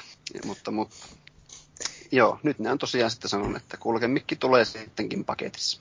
No mitä muuta siinä, eli kun Major Nelson siis unboxaili tämän Xbox One Day One Editionin, niin mitä siinä nyt oli semmoista muuta jotain merkille no, pantavaa muuta kuin se, että siinä on se mitään, headsetti? Joo, ei sinne mitään kummempia Kinectia, iso virtalähde ja konsoli ja HDMI. Ei, onko siinä vieläkin semmoinen helvatinmoinen... Joo, ja arvo mitä, se noudattelee tätä 16-9 kuvasuhdetta, niin kuin se konsoli ja Kinectkin, että ne on kaikki samassa suhteessa. Hienoa, hienoa. Uskomattoman upea. Se voi melkein virtalähteenkin nostaa tuohon TV-pöydälle, kun se on niin komea. Joo, ja sitten siellä oli HDMI-johto, jos mä nyt en niistä tajua, tajua mitään, mutta jotain ne mainosti, että 4K-tarkkuuteen pystyvä HDMI-ääli, 3D, bla bla bla. Kertokaa te. Kaikki on niin, hienoa. Siis tuki, niin tuki riittää, niin. siinä pystytään käyttämään sitä teknologiaa sen johon kautta, mutta sitten se on eri asia, että riittääkö boksissa vääntö siihen 4K. Riittää, pilven voimalla. niin, kyllä. No Pilvessä, entäs... kun ollaan. No entäs sitten Xbox Oneilla tämä Gold-jäsenyys, profiilikikkailu juttu? Joo, eli helpottuu vähän samaan talouden perheenjäsenille, että ei tarvi monia kulta, kultaprofiileja, vaan riittää, kun yhdellä, yhdellä on kultajäsenyys ja kaikki sitten sen konsolin profiilit voi käyttää niitä samoja kultaetuja ja niin kuin tietää, niin boksilla melkein kaikki vaatii sen kultajäsenyyden, että, että, että sinällään ihan hyvä juttu. Toi on oikeasti loistava sen takia, koska tässä nykyisessäkin on sillä tavalla, että kun, jos haluaisi pelata jaetulla ruudulla, äh, muistan, että Borderlands 2, mm. niin jos kirjautui siihen konsoliin toisen profiililla, käynnisti pelin ja sitten minä, joka olin niin kuin ladannut ne siihen kovalevylle, niin kuin liityin siihen toisen peliin ja sitten oli tarkoitus ruveta pelaa jaetulla ruudulla, niin se lisää DLC ei ollut käytössä siinä. Joo. Tuo on sitten, ollut... kun minä tulin sillä omalla profiililla ensin, ja toinen tuli siihen niin kuin mun peliin, niin vaikka pelattiin samaa peliä, niin sitten se oli käytössä. Niin tää oli perseestä. Joo, ja onhan tuo ollut jumalatonta säätämistä muutenkin noiden kultahommien sun muiden kanssa. Meilläkin, kun vaimokkeen kanssa haloa ja muuta pelattu, niin molemmilla täytyy olla omaa kultajäsenyys, ja onhan Juu. nyt ihan, ihan perseilyä semmoinen, että ei siinä ole järkeä. Sinällään ihan, ihan hyvä jo homma. Hyvä, hyvä. Ja eipä tuosta sen kummempaa. Se tosiaan niin monta profiilia kuin konsolilla on, niin kunhan siellä on se yksi kultajäsen, niin se riittää niin, ja kaikki hmm. muut voi käyttää. No, mä veikkaan, että Valuikilla on sitten tämmöinen tota, seuraavan sukupolven häviäjän toi, niin kuin, mielipide tähän Vo, asiaan. Voin kuule sanoa, että aidan toisella puolella nurmikko ei ole vihreämpää. Teillä ei edes kasva sillä mitään. Eli tota, Pleikkari Plus-jäsenille, niin vaikka about kaikki mahdollinen onkin nykyään myös meillä maksullista, mutta sentään share-painike ja sen avulla videoiden jakaminen, niin se pysyy kaikille avoimena. Huh, ja ilmasta share pelaaminen mullistettu. Mikä on share-painike? on ilmasta. siis hei, mikä on share-painike Pleikalla? Siinä on se Pleikas niin, iso juttu just. Sen ohjaimessa oleva painike, jolla sä pystyt nauhoittamaan sun pelaamista ja sekin uppaamaan sen sosiaaliseen mediaan milloin tahansa tapaan sut Battlefieldissä, niin mä jätän, jä, jä, lähetän sulle sen tappajatkään, niin mahdollisimman paljon vituttaa. Mm. niin. Se nostaa niinku teabagkäily ihan uudelle tasolle periaatteessa. Näkee niin kolmannesta perspektiivistä sen teabaggäämisen. Millä niin koirapassit näyttää omalla ohjelmalla. No, ruvetaanko... Nyt, nyt siis tulevaisuudessa, kun tota Paavia ja jollain ihmeen halorekalla niin jonkun päälle ja tappaa se pari sekuntinen pelin loppumista, niin enää ei ilmesty Paavion Dick-nimimerkkiä foorumille, vaan se video menee suoraan YouTubeen. Se on aika hieno ominaisuus. Onhan se. No, joo. No, onko Jaakkimo kerännyt tämän haudankaivu-uutisen Wii Ulla? Joo, no lisää huonoja uutisia. Viime viikolla uutisoitiin, että se Wii U ei myy periaatteessa mitään. Nyt Bethesdakin, eli mitä se nyt on, Falloutteja ja, ja, ja Morrowindia ja näitä. Skyrimia ja... Niin.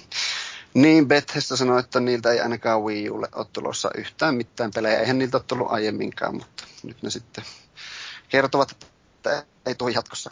Ja Perusteliko ne se, mitään syytä siihen? No kuulemma sen raudasta johtuu, että ilmeisesti ei tehot vaan riitä. Niinkä se. Niinkä sitä, sitähän on ollut ilmassa nyt kovasti Wii Uun suhteen tuota. Annahan ne voisi tuoda sen PS3 Skyrimin alfa-version sille Wii Ulle.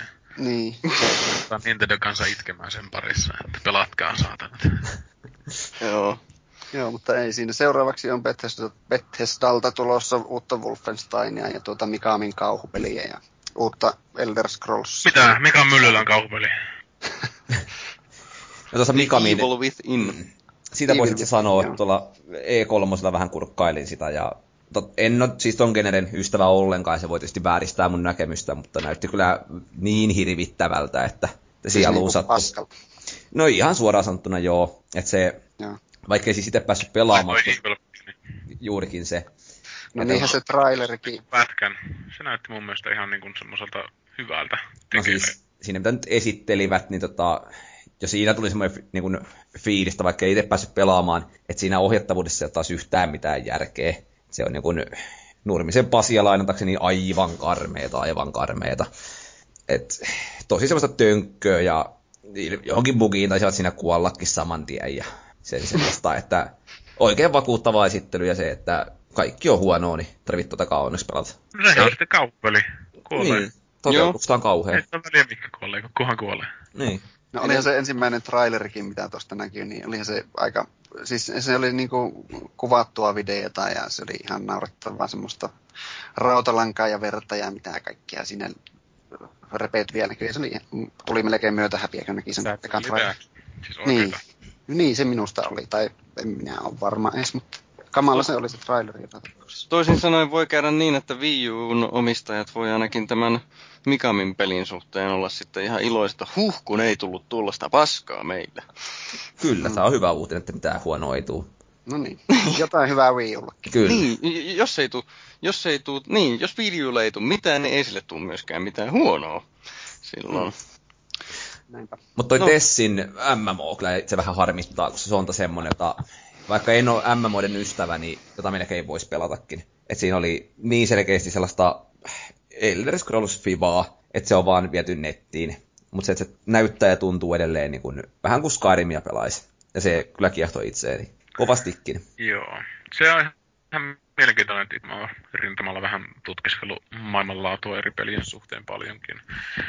Niin toin, ton suhteen mä oon vähän varovainen siinä mielessä, että siis toi ehkä luottaa liikaa siihen Elder Scrolliin, että se tekee asioita uudistamatta oikeastaan mitään. Joka toki on sitten ihan toimiva konsepti, kun on tämmöinen franchise, millä tehdään sitä, mutta sitten, että nykyään on niin monta peliä, jotka tekee kuitenkin asioita jo vähän paremmin. Et silleen se harmittaa, mutta eipä näissä MMOssa ole mikään kiveen lyötyä, että ne voi muuttua sitten kyllä aika paljonkin sitten julkaisun jälkeen. Kyllähän se Star Wars MMO vähän jo osoitti, että pelkkä brändi ei riitä. Kyllä, kyllä, ehdottomasti. Että tässäkin tarvitaan tosiaan ensinnäkin sulavaa pela, pela, pelaamista tuohon systeemiin. Et, et oikeastaan seuraava tämmöinen isompi MMO, mikä no itse asiassa julkaistiin viime, viime viikolla semmoista settiä oli Verquesti, tämä Nexti, mikä, minkä juttu on se, että siinä on täysin tuhoutuvat ympäristöt, joka on tavallaan aika, aika jännä juttu MMOssa. Mutta tota, seuraavalla ihmetellään. Tuossa kun Fellu jotain avautuu, niin muotoillaan kysymys siihen mallin, että tiedätkö sä, välttyykö Wii Uun pelaajat nyt sitten kuukausimaksuilta vai mikromaksuilta? Että kumpaan tämä perustuu? Se ei mulle koskaan oikein avautunut. Öö, mikä perustuu? Mikä? Tämä Tessi online. Öö, siis mun mielestä sille tulee ihan hinta. Et, mut tota, se on sitten ihan perinteinen. Siis to, se on niin perinteinen peli kuin olleen voi minun mielestä. Juu. Voin, voin tosiaan olla väärässä, että tota, en hirveästi näistä peleistä ole niinku alfoja lähtenyt kokeilemaan. No poikkeuksellisesti tämä uusi Final Fantasy XIV Realm Reborn, mitä nyt niinku beta on tuossa ollut mukana. Mutta tota, tämä on niinku niin perinteinen paketti kuin ollaan voi. Et siinä on se pyhä kolminaisuus oikeastaan, mitä itse on kaivannut esimerkiksi se on muuten aivan loistava peli, mutta sitten jos ajatellaan niin kuin ihan pelaamista, niin se on tavallaan semmoista ihan sekasotkua, siinä mielessä, että siinä ei ole mitään roolia tyypeillä. Ja itse on tykännyt aina siitä, että jos on ihan World of Warcraftin ajoista lähtien, että kun on 40 ihmistä vaikka pelaamassa jotain yhtä peliä samaa hetkeä, niin se on niin aikamoinen koordinaation taidon näyte. Ja siinä ta- ta- edellytetään, että tietyt tyypit osaa tehdä tietyt hommat siinä, ja tämmöinen finessi tavallaan sitten puuttuu näistä peleistä. Ja oikeastaan se Rift, mikä taanoin tuli ää, joku se vuotta sitten, niin se, se noudatti tätä kolminaisuutta vielä. Mutta sitten, että nämä uudet ei oikein, että nämä on vähän sellaista, että nyt kaikki voi tehdä kaikkea ja mikään maistuu miltä ja paskakin maistuu kuselta. No, nyt kun on käyty läpi myös nämä mörpit, niin kuunnellaan hetki vähän musiikkia ja siirrytään sitten puhumaan tuosta Splinter Cellistä.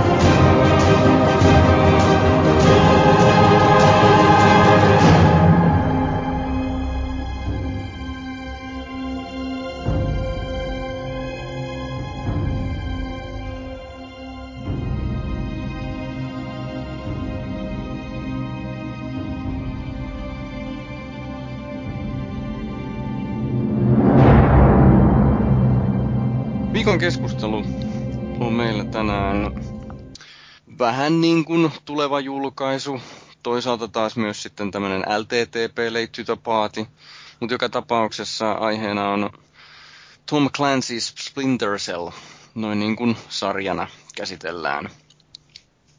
Ja käydään tähän alkuun läpi nämä julkaistut pääosat tästä kyseisestä sarjasta. Niitä on kuusi kappaletta.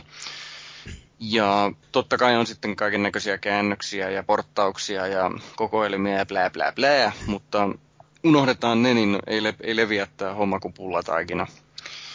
Ensimmäinen Splinter Cell, joka, tai siis Tom Clancy's Splinter Cell, niin julkaistiin vuonna 2002.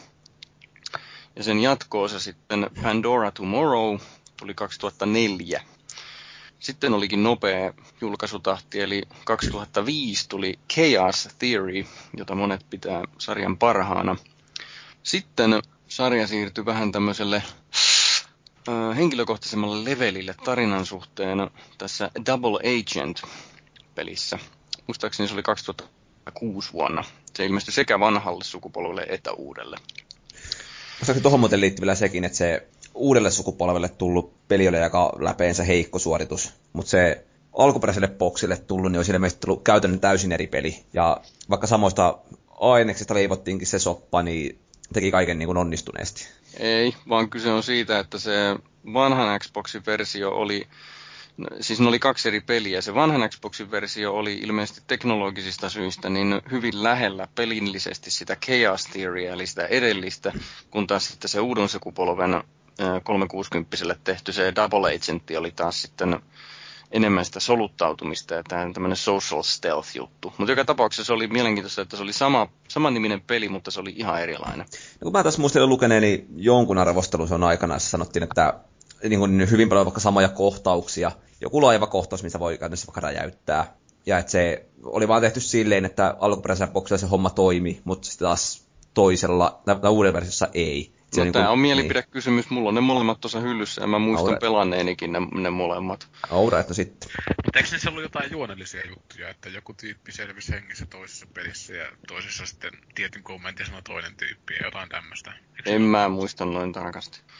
Mutta joka tapauksessa Double Agent jako mielipiteitä ja sitten halusivat, että Ubisoftilla, että sarja saa uutta suuntaa. Sitten oli vaikka minkä näköisiä ongelmia ja muuta, ja lopulta sitten tuli hyvin toiminnallinen vuonna 2010 Splinter Cell Conviction, joka esitteli monia tällaisia uusia pelimekaniikkoja, jotka sitten tämän kuun lopussa 23. päivä elokuuta julkaistaan tämä Splinter Cell Blacklist, niin sitten rakentaa aika lailla näiden, mikä nyt ei ole hirveä yllätys varmaan kenellekään, että se ammentaa niistä vanhoista, mutta sitten hioo niitä. Ja tähän loppuukin sitten, kun mä en saa puhua siitä vielä, kun embargo on käynnissä. Sori. No, otat vähän taustaa tälle asialle, Splinter Cellille siis. Niin tässä ekassa pelissä, joka siis 2002 julkaistiin, niin siinä selitetään, että Splinter Cell tarkoittaa osana tämmöistä armeijan organisaatiota, or, osana armeijan organisaatiota toimivaa tiedusteluyksikköä. Ja ideana on se, että yksi agentti toimii siellä kentällä, mutta sitä yhtä agenttia tukee mm, radion ynnä muiden vehkeiden välityksellä tämmöinen eliittitiimi, joka antaa sitten kaiken näköistä lisätietoa ja tämmöistä näin. Ja mun mielestäni tämä on niin kuin, mitä voisi kuvitella, että, että jos nyt tulisi ninjat sodankäyntiin, niin kuin ne oli siellä Japanissa siinä 1200, no ennen 1600-lukua sanotaan näin, niin se, se olisi just tämmöistä menoa todennäköisesti. Kyllähän se tavallaan on aika sama, samansuuntaista meininkiä. Hmm. Mutta No nyt sitten musta on mielenkiintoista, että tämä pelisarja kantaa, moni muukin pelisarja, kantaa vieläkin tämän Tom Clansin nimeä. Ja mies on kirjailijana tunnettu lähinnä. Mutta tämä Hemmo on, vaikka se on paljon kirjoja kirjoittanut, ja Splinter Cellistä on julkaistu myös romaaneja, niin tämä Tom Clancy ei ole kirjoittanut ainuttakaan niistä. Mutta sen on, se on niin kuin tukenut julkaisu. Eli käytännössä se saa franchisingin rahoja sen nimelle. Se on varmaan laitettanut kontaktit omaan julkaisijaan, että nämä kirjat olisi niin julkaistu mihinkään suuntaan. No se nimi johtuu siitä, että vuonna 1996 Tom Clancy perusti firman nimeltä Red Storm Entertainment, ja tämän firman Ubisofti sitten osti. Ja jostain syystä ilmeisesti ajateltiin, että se myy paremmin niin Ubisofti päätti jatkaa sitä Tom Clancyn nimeä, nimen käyttämistä näissä tämmöisissä futuristisissa sotilasjutuissa. Kyllähän sen, no ei sitä tarvi hirveä ennustaja olla, ettei sitä ainakaan haittaa ollut. Että on tuommoinen kirjailijan nimi, joka on yhtä kuin Military USA patriotismi mm. kautta Fuck yeah America. Tuo on tavallaan ihan hauska tapa niin kuin yhdistää pelisarjoja tietynlaiseksi samaksi niin kuin tuoteperheeksi, vaikka niillä ei olisikaan mitään yhteistä tekijää sitten loppujen lopuksi. Niin kuin tämä ja... No, kertoo sen aiheen. Rainbow Six oli aikanaan Rogue Esper niin, ja sitten on tämä hemmetin, katsoin tuossa just tätä Steam Librarya, kun pelasin näitä splintereitä valmistautuessa niin kastikkeeseen, niin mulla on tämmöinen kuin Tom, Haw- Tom Clancy's Hawks, näitä lentokonepelejä, kaksi kappaletta siellä. Joo. Että, ei mä usko, että sekään on niinku Hawks. Se on vielä x kirjoitettu. Havks-romaania on kirjoittanut tää Clamsy, mutta siellä se vaan klamsyttelee. Oliko se H? Mm. Kun, kun näistä kirjoista oli, oli puhe, niin, niin näitä Splinter Cell-nimeä ja tarinaa kertovia kirjoja on ilmestynyt kuusi. Ja sen verran otin selvää, että seitsemäs julkaistaan lokakuussa 2013. Ja ylläri pylläri se sijoittuu tämän se, mihin tämä Blacklist-peli lopettaa, niin se sitten jatkaa siitä. Kertooko ne kirjat Sam Fisheristä ihan samoista tyypeistä? Joo. Osa. Siis no, mä, mä en ole lukenut yhtäkään kirjaa vielä, kun ne ei ole ilmeisesti ihan hirveän mahtavia, mutta siis ihan Sam Fisheristä ne on. Aa, mä sen verran kurkistelin, että osa ei ainakaan olisi kertonut siitä Fisheristä. Okay. Että tavallaan Third Echelonia, mistä myöhemmin varmaan vähän puhutaan, niin tästä järjestöstä sitten on tavallaan vähän eri vinkkelistä tarkasteltu. Mutta voi olla, että mä oon väärässä. Mutta tässä, tapa, tässä tilanteessa täytyy myös öö, mainita tällainen nimi kuin Jarkko Hietanen, joka tota noin niin, öö, kastikkeeseen valmistautuessani ja mm, Splinter Cell-pelien musiikkeja miettiessäni niin löysin Spotifysta tällaisen Jarkko Hietasen Splinter Cell Extinction Fan Series soundtrackin, johon kannattaa tutustua. Että tää on tässä nyt niinku kastikkeen alusta kuunneltu monta kertaa ympäri. Että tää on niinku Hollywood perusbulkkikamaa oikeastaan niinku noin pintapuolisesti. Mutta siis soundtrack tämmöiselle fanisarjalle ilmeisesti. Ja tälle mm. kyllä laitetaan tota, mm. linkki tähän kastikkeen ketju, että tosiaan itse vasta tutustuin ja yllätyin, että täällä on joku suomalainen, suomalainen nimi ollut tässä vauhissa, että ihan perushyvää tämmöistä trailerimusiikkia tämä on. Okei. Okay. En tiedä, mistä se Extinction kertoo niin kuin sarjana, mutta siitä on ilmeisesti ihan hyviä arvosteluita. Jotkut sanoo, että se on ihan semmoinen hyvä juttu. Että se ei käsittääkseni yritäkään Fisheristä kertoa, mm. mutta voin jälleen olla väärässä. No nyt tota, pohditaan vähän, että mitkä on nämä Splinter Cell-pelien tämmöiset ominaispiirteet, mistä se niin kuin muodostuu sen pelisarjan tämmöinen oma identiteetti. Niin no, jos puhutaan tästä teknologian nurkasta, joka on jäänyt nyt vähän jälkeen Jyrin vähän vähemmälle, niin kaikki Splinter Cell-pelit on rakennettu tämän Epic Gamesin Unreal-pelimoottorin päälle, jonka tietysti minä muistan kaikista parhaiten tästä kiersopuorista. Sen enempää minä en sitten osaakaan kertoa tästä teknologiasta. No, Conviction oli ainakin omaan silmään tota, tosi hyvän näköinen peli. Ja hemmetin niin kun, ö, paljon tavallaan ympäristöä mallinnettu. Mutta mä sanoisin, että se on silti ihan eri niin tekijöistä kiinni. Et kyllähän tämä Engine varmaan mahdollistaa aika paljon kaikenlaista hienoa, mistä ei niin kenelläkään normaalilla kuolevaisella ole mitään ymmärrystä. Mutta sitten kun ajatellaan tätä ö, splintereitä, miltä ne näyttää vastaan niin kun Epicin omat pelit, niin eihän, ei tätä moottoria ainakaan voi siitä syyttää, että peli näyttää siltä, mitä näyttää, mutta ei toisaalta mun mielestä ihan mahdottomasti kehuakaan, vaikka muinoin ilmestyi öö, ensimmäiselle Xboxille. Testasin kaverin Xboxilla Splinteriä ekaa. Ja se oli teknisesti aika niin kuin helvetin hyvän näköinen peli. Mä on samat fiilikset. Mä en muista, onko aika mullannut muistot vai ei, mutta tota, etenkin tuossa Pandora's Tomorrowssa, niin valasut oli hemmetin hienoja. Joo, joo, jo, oli joo kyllä. kyllä. Kyllä valot se... on jotenkin jäänyt aina itselle sitä ekasta mieleen. Et se oli jotenkin semmoista elävän, elävän näköistä meininkiä. Joo, ja ne tukee sitä hiippailua just niin kuin pitäisikin. Että se oikeasti tuntui hiippailulta se hmm. hiippailu. No näistä varjoista ja valoista ja varjoista johtuen juuri, niin Splinter Cellin värimaailmoissa on hyvin vahva tämmöinen mustan ja vihreän sävy. Ja se vihreä johtuu siitä, että tällä Sam Fisherillä on näitä mikä nyt tietysti on realismia ajatellen ihan perseestä, mutta silloin semmoisia valoja siinä puvussa yleensä näkyy, jotka on sitten kirkkaan vihreitä siellä pimeässä. Niin ne kolme on vihreää niinku... valoa. No ne esimerkiksi ne, nämä, huomio, se ei ole pimeän näkölasi, vaan se on valon vahvistin.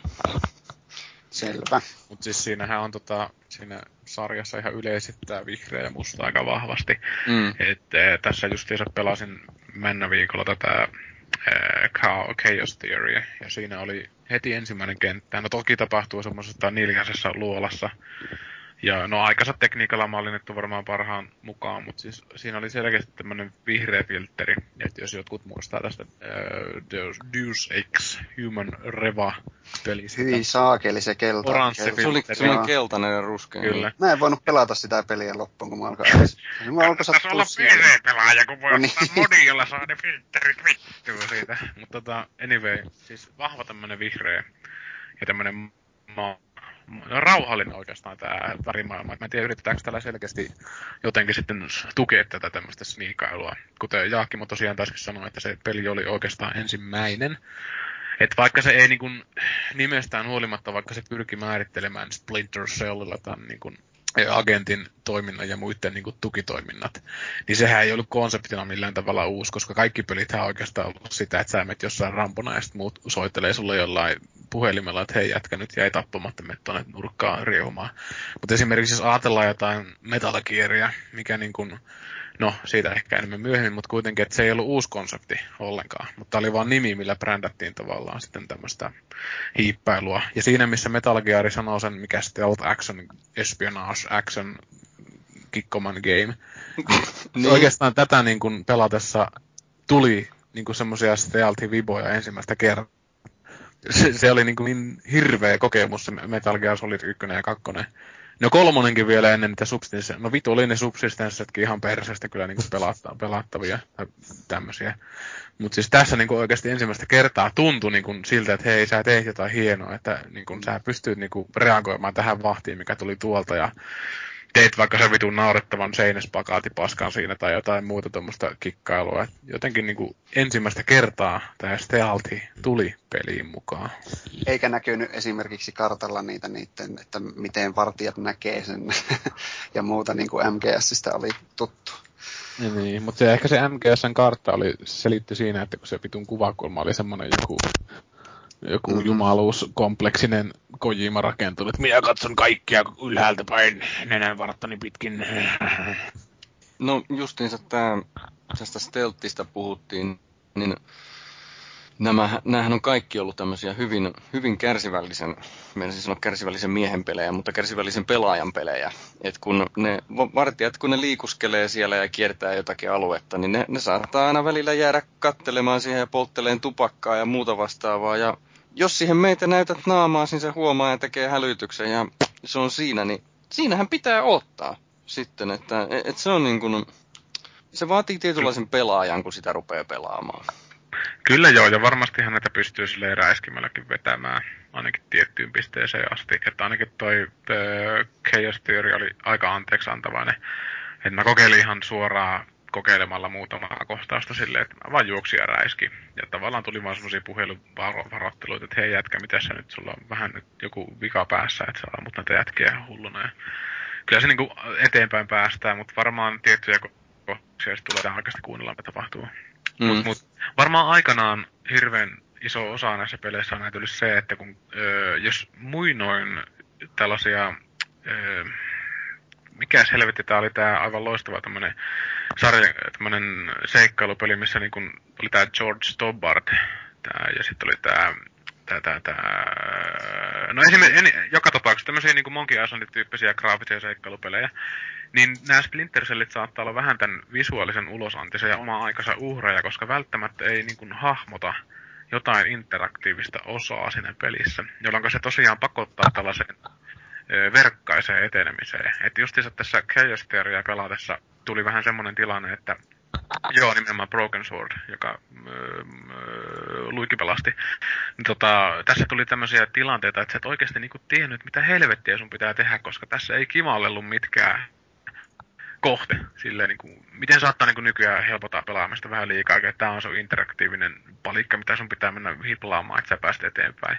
Mutta tässä on nyt sellaista, että sä näet jonkun oven siinä, mutta sä niin kuin, hi, niin kuin luovit sinne hirveän vaikeasti, että viholliset näet tai taklaat niitä tai sitten ammut niitä, mutta joka tapauksessa ovi saattaa olla vaan ovi, mistä ei pääse läpi, että niin kuin jotenkin jemmaa tavallaan sen eteenpäin pääsemisen, tuommoisen kokeilemisen taakse.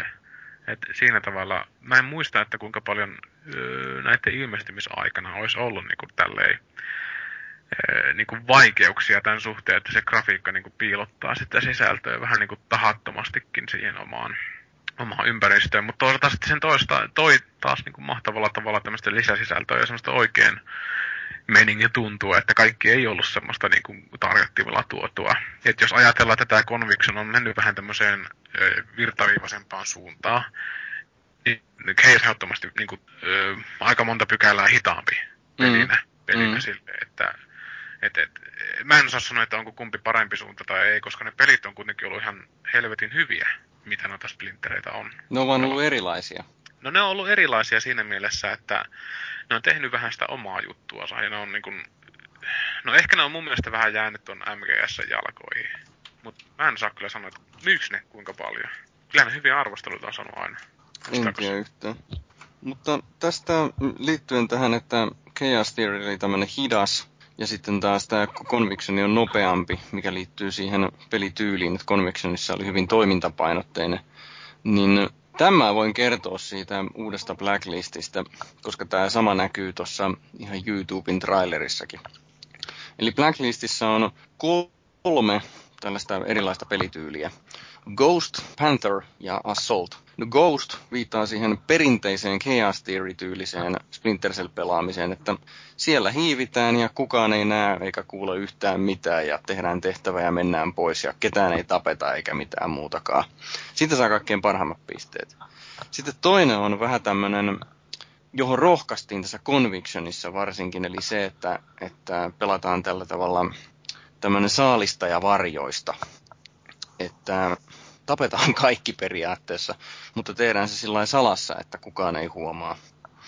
Ja sitten kolmas on Assault, joka nyt on sitten se, että ammutaan suoraan vaan ja sitten aloitetaan taistelu. Eli vähän tämmöinen hyvinkin perinteinen kolmannen persoonan ammuskelu sitten.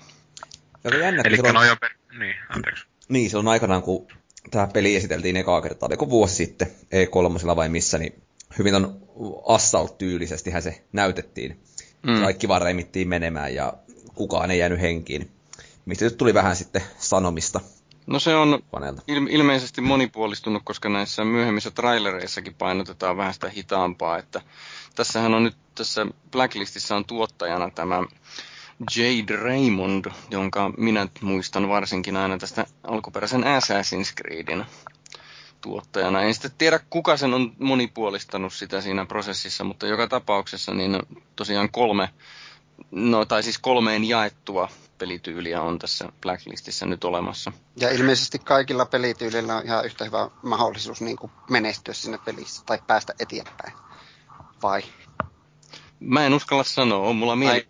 Niin. Se, on mulla totta kai no, oma niin. mielipide, mutta mä en nyt oikeasti uskalla kyllä vastata tuohon. Mutta siis nämä pelityylit ei kuitenkaan siis ole vaikeusasteita. Eli sä et ei. alussa valitse mitään näistä. Että se vaan sun omalla pelaamistyylillä just oot niin kuin joko Ghosti Pantheri tai mm. Ash mm. Outti. Joo. Että annetaan monia vaihtoehtoja päästä tilanteesta väliin. Kuulostaa hyvältä. No sitten justiin, jos on erilaisia pelityylejä, niin niin kuin näissä vanhoissakin on ollut, niin totta kai se tarko- on aina tarkoittanut sitä, että on sitten erilaisia vempaimia. Ja just tämä moderni ninja, mistä mä oon puhunut, niin jos nyt olisi tosiaan näitä ninjoja, niin ne käyttäisi totta kai kaikkia mahdollisia teknologisia vempaimia, mitä vaan ikinä on mahdollista sitten käyttää. Ja tässä, tässä, tässä Splinter Cellissä on kaikuluotain laseja, että se näyttää kohteen, joka on seinän takaa. Sitten on kaiken maailman tämmöisiä, että se ei tapa, se ampuu vaan lama, e- etälamautimia. Sitten on savukranaattia ja kyynelkaasukranaattia ja no sitten tietysti sirpalegranaattia ja heität seinään jonkun pikku kameran, jolla näet, mitä siellä nurkan takana on. Ja, ja siitä pystyy vapauttamaan kaasuakin siitä kamerasta. Joo, sitten kun päivittää sitä. Niin, joo. Ja sitten on totta kai niitä aseita on vaikka minkä näköisiä ja, ja aseihin saa tietysti kaiken näköisiä tähtäimiä ja, ja noita silukka, silencer, toi äänenvaimen, niin, että niin kun, ja taitaa olla jopa trailereissa se ikoninen ääni, joka kuuluu, kun Sam Fisher laittaa tota, nämä valonvahvistilasit niin nenälleen. Se semmoinen piu, kun se lähtee päälle se valonvahvisti. Se muuten pitää oikeastikin semmoisen äänen. Tai ainakin se piti, mitä mä oon Joo, siis noista varusteista silleen, että Tom Clancy, kun sä tiedät sen nimen, niin sä tiedät, mitä sitä tulee perässä. Tulee perettaa, tulee magnumia, tulee kolttia. Ja ehkä just tämmöiselle itse on enemmän se niin kuin tarinavetoinen oikeastaan niin kuin, agenttijuttujen perässä. Että kaikki tämmöiset poliittiset kuviot ja nämä on niin kuin, mielenkiintoista nämä petturuudet ja sankariteot ja tuommoiset uhrautumiset ja noin. Mutta sitten tässä oli aika paljon, varsinkin tuossa Chaos Theoryssä, kun mä katson tutoriaaleja, niin aika paljon sellaista asepornoa. Että siinä lueteltiin just kaiken maailman käytötapoja ja modauksia, kuinka tiettyjä aseita pystytään modaamaan. Et se on ihan varmaan aika antoisaa niille, ketkä tietää näistä aseista, jenkit. Mutta siis tota, jotenkin vähän tulee mun mielestä niin kuin kaiken tavallaan eteen se, kuinka niin kuin paljon pelaajalle annetaan kaikenlaisia tappovälineitä. Et enemmän mä toivoisin, että niin korostii se jotain hämäyslaitteiden toimintaperiaatteita tai tehtäisiin jotenkin moni, monipuolisempia niistä. Et on se kiva, että aseita on, jos tarvii, mutta sitten, että kun pääpointti on kuitenkin olla jotain muuta kuin Goddoa tai Battlefieldia, niin ehkä mä toivoisin tietynlaista tutkimusta noihin, tai niin kuin noista, noista muista aparaiteista vähän tarkemmin, kun kuitenkin jonkun verran tulee tutkiskeltua näitä teknologiaa, blogeja ja tommosia, niin ihan hirvetä, niin, tai ei hirvetä, vaan siis ihan käsittämättömiä ninja-laitteita jotkut niin kuin rakentaneet. Niin vähän niin kuin tarkempaa, niin kuin, tai tohon suuntaan toivoisi niin ton sarja ehkä menevä. Siis tommosen niin kuin high-tech, niin kuin ihan sanan oikeassa muodossa, että high-techia, että ei, ei vaan tappovälineitä sitten olisi siinä.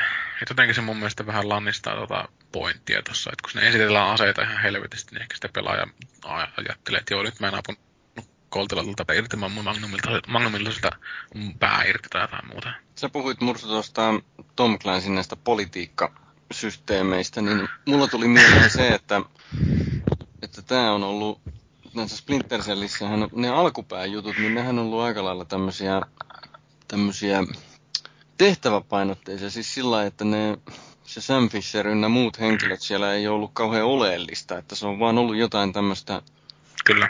tämmöistä tämmöistä terroristijahtia lähinnä. No sitten tämä Double Agentti ja Conviction sitten, niin ne taas toi semmoisen enemmän sitä Sam Fisherin henkilöä ja sitten myös vähän näitä muita ihmisiä, mitä siinä ympärillä välittömästi pyörii. Ja sitten älkää kysykö, mihin tämä Blacklisti sitä vie, kun mä en sano. Mutta siis tää on just nimenomaan Tom Clancy. Tää on niin vasta Tom Clancy, että kerrotaan jotain pieniä tarinoita, mitkä onkin palasia jollakin tapaa jostakin isommasta kuviosta. Et joka ikinen Tom Clancyn romaani on alkanut jollain tehtävällä jossain Sarajevon kusisemmassa paskaojassa, jossa kuristetaan kommandoja omilla napanuorilla tai jotain muuta, ja sitten yhtäkkiä se niinku liittyy jotenkin tähän kuvioon, kun Washingtonissa Armanin puvussa mies rapii Kassejaan. setelinipakkoon. Ei, ei, setelinippuaan ja ajaa kiiltävällä mersullaan pitkin Washingtonin valtatietä ja tämmöistä, niinku, että niinku asiat linkittyy toisiinsa. Mutta sitten toisaalta tämä on vähän huono asia ottaa tässä To- Tom Clancy yhteydessä, ei millään niin kuin kauhean suurella vähättelevy- vähättelevyydellä. Mutta siis politi, politi tommoset juonikuviot ja tommonen korkealentoinen juttu, niin ne ei ole kyllä oikeastaan Tom Clancy bravuureita, että esimerkiksi joku 24 tai Alias tai The You tai tämmöiset niin TV-sarjat on tehnyt paljon paremman tommoset niin politi- poliittiset syyt ja seuraukset, ja hei jätkät, ette voi mennä tuonne sotimaan, koska täällä nämä, tämän maan johtaja kat- kättelee niin kuin meidän kuninkaan kanssa kättä tai jotain muuta, että niin kuin paljon järkevämpiä niin kuin syitä ja seurauksia, mutta sitten Tom Clancyssa on niin kuin just yleensä tämmöistä niin kuin militaripornoa se toiminta. Että mulla tosiaan taisi siinä kastikkeessa, missä oli tää, öö, mikäs, Alpha Protocol-peli, mitä mä nyt ruodin, niin siinä yhteydessä sitten mainita sen, että kun mulla toi Tom Clancy'n Locked On kirja tuossa luettavana. Mutta mä jäin jälleen siihen niinku kohtaan siinä kirjassa, kun se, se just noita Armani-pukuja ja tommosia niinku, hyvin tommosia elokuvamaisia öö, kuva, kuvauksia käytetään asioista, niin mä jäin taas siihen kohtaan kiinni sitä kirjassa, että kun mä heitin sen kirjan vaan helvettiin, että siinä oli joku, musta joku päähenkilö meni jonne.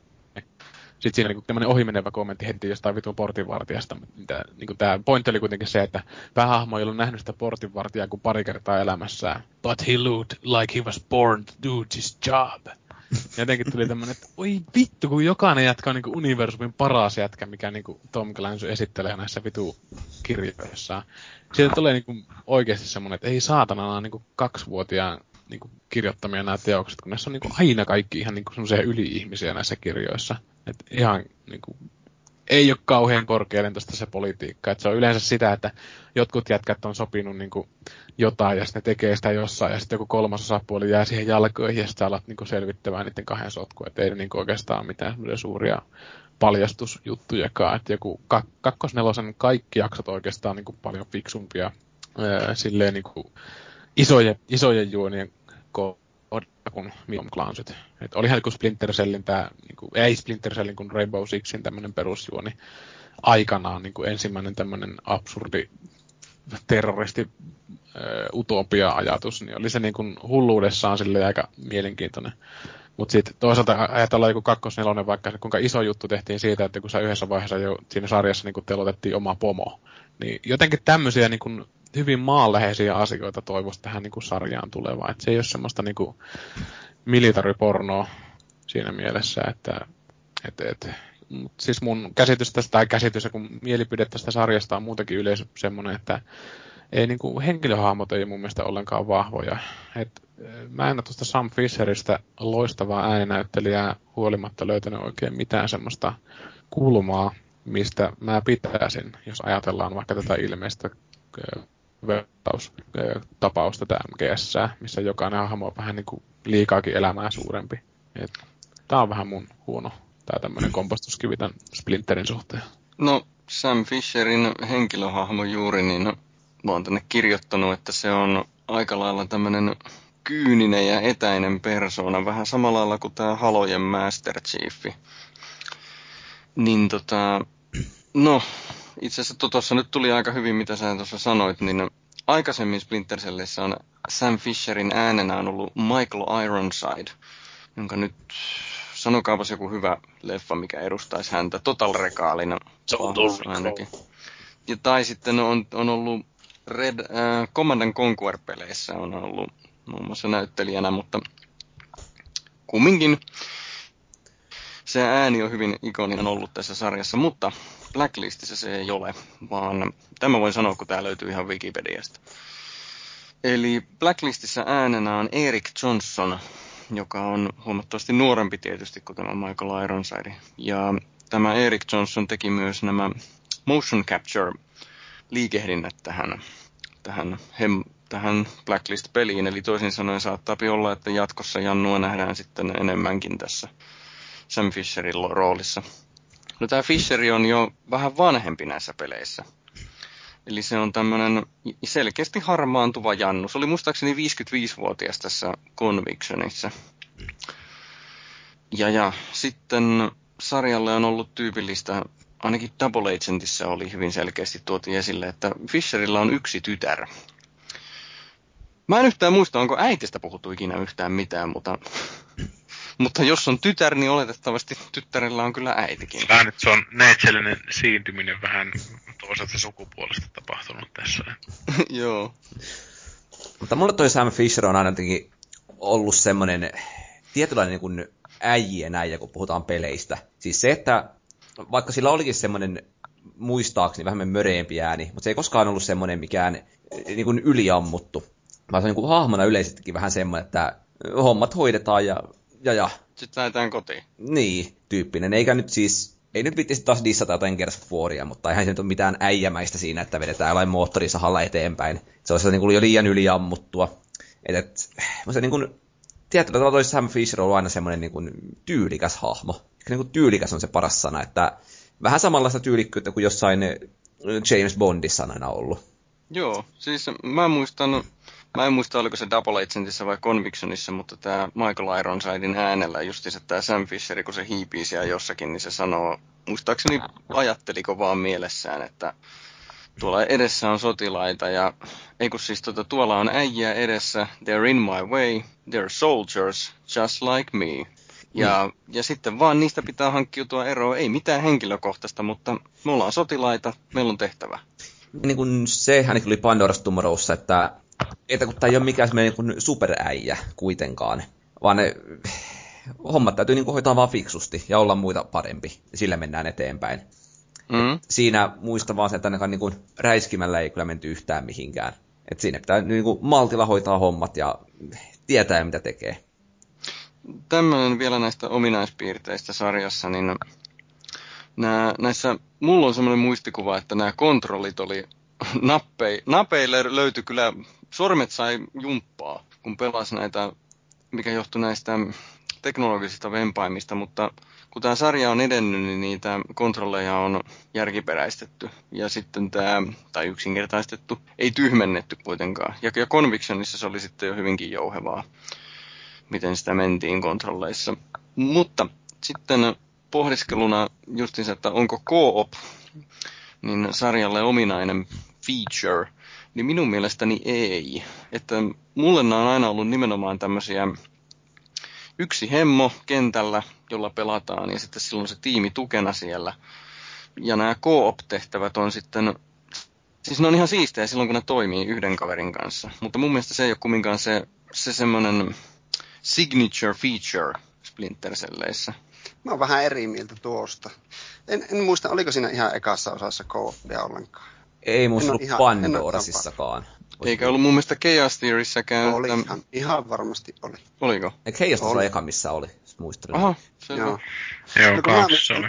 Mä muistan, että mä tyttökaverin kanssa ne pelasin läpi. No onko niitä sitten vaan se yksi, mutta, mutta sain tosiaan tyttöystäväni pelaamaan tavallaan sen myötä konsoleillakin. pc hän oli pelannut aiemminkin. Ja se oli aivan pirun hauskaa kahdestaan pelata sitä pähkäällä. Ja vaikka se kampanjahan olikin muistaakseni ihan eri, niin kuin, ei liittynyt suoranaisesti siihen pääkampanjaan.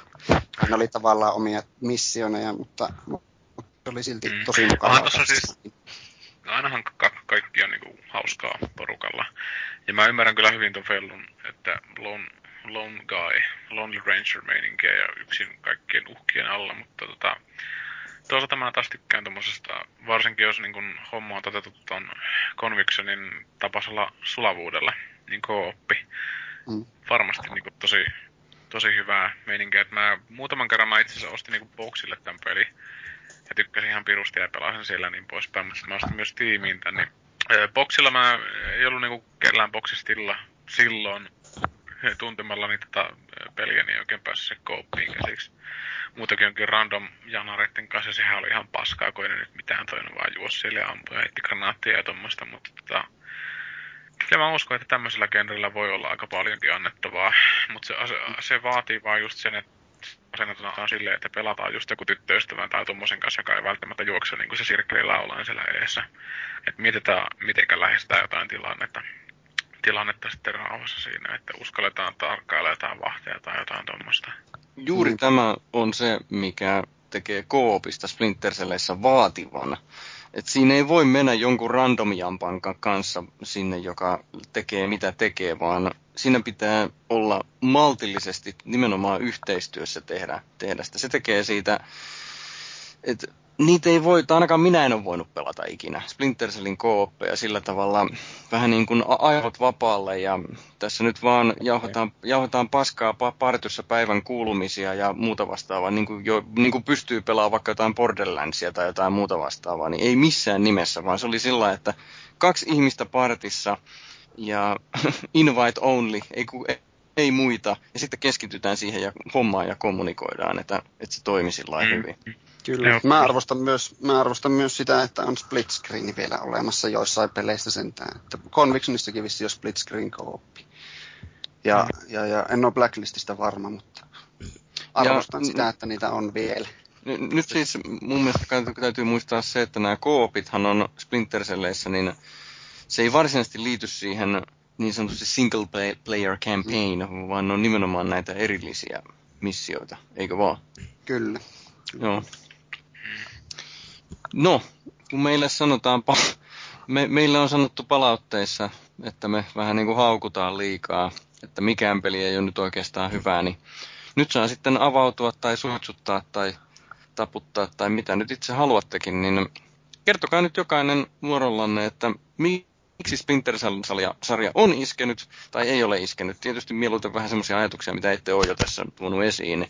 Ja Vallu, kerropas mitä sä meinaat. Sitä ykköstä pelasin aikanaan aika pitkälle Gamecubella muistaakseni, mutta se jäi sitten jostain syystä kesken. Olisinko nyt jumiin jossain vaiheessa ja ei sitten jaksanut. Mutta toi Pandora's Tomorrow oli semmonen, että se saattoi olla vähän niin kuin liian helppo peli ehkä, jos sitä nyt uudestaan pelaisi.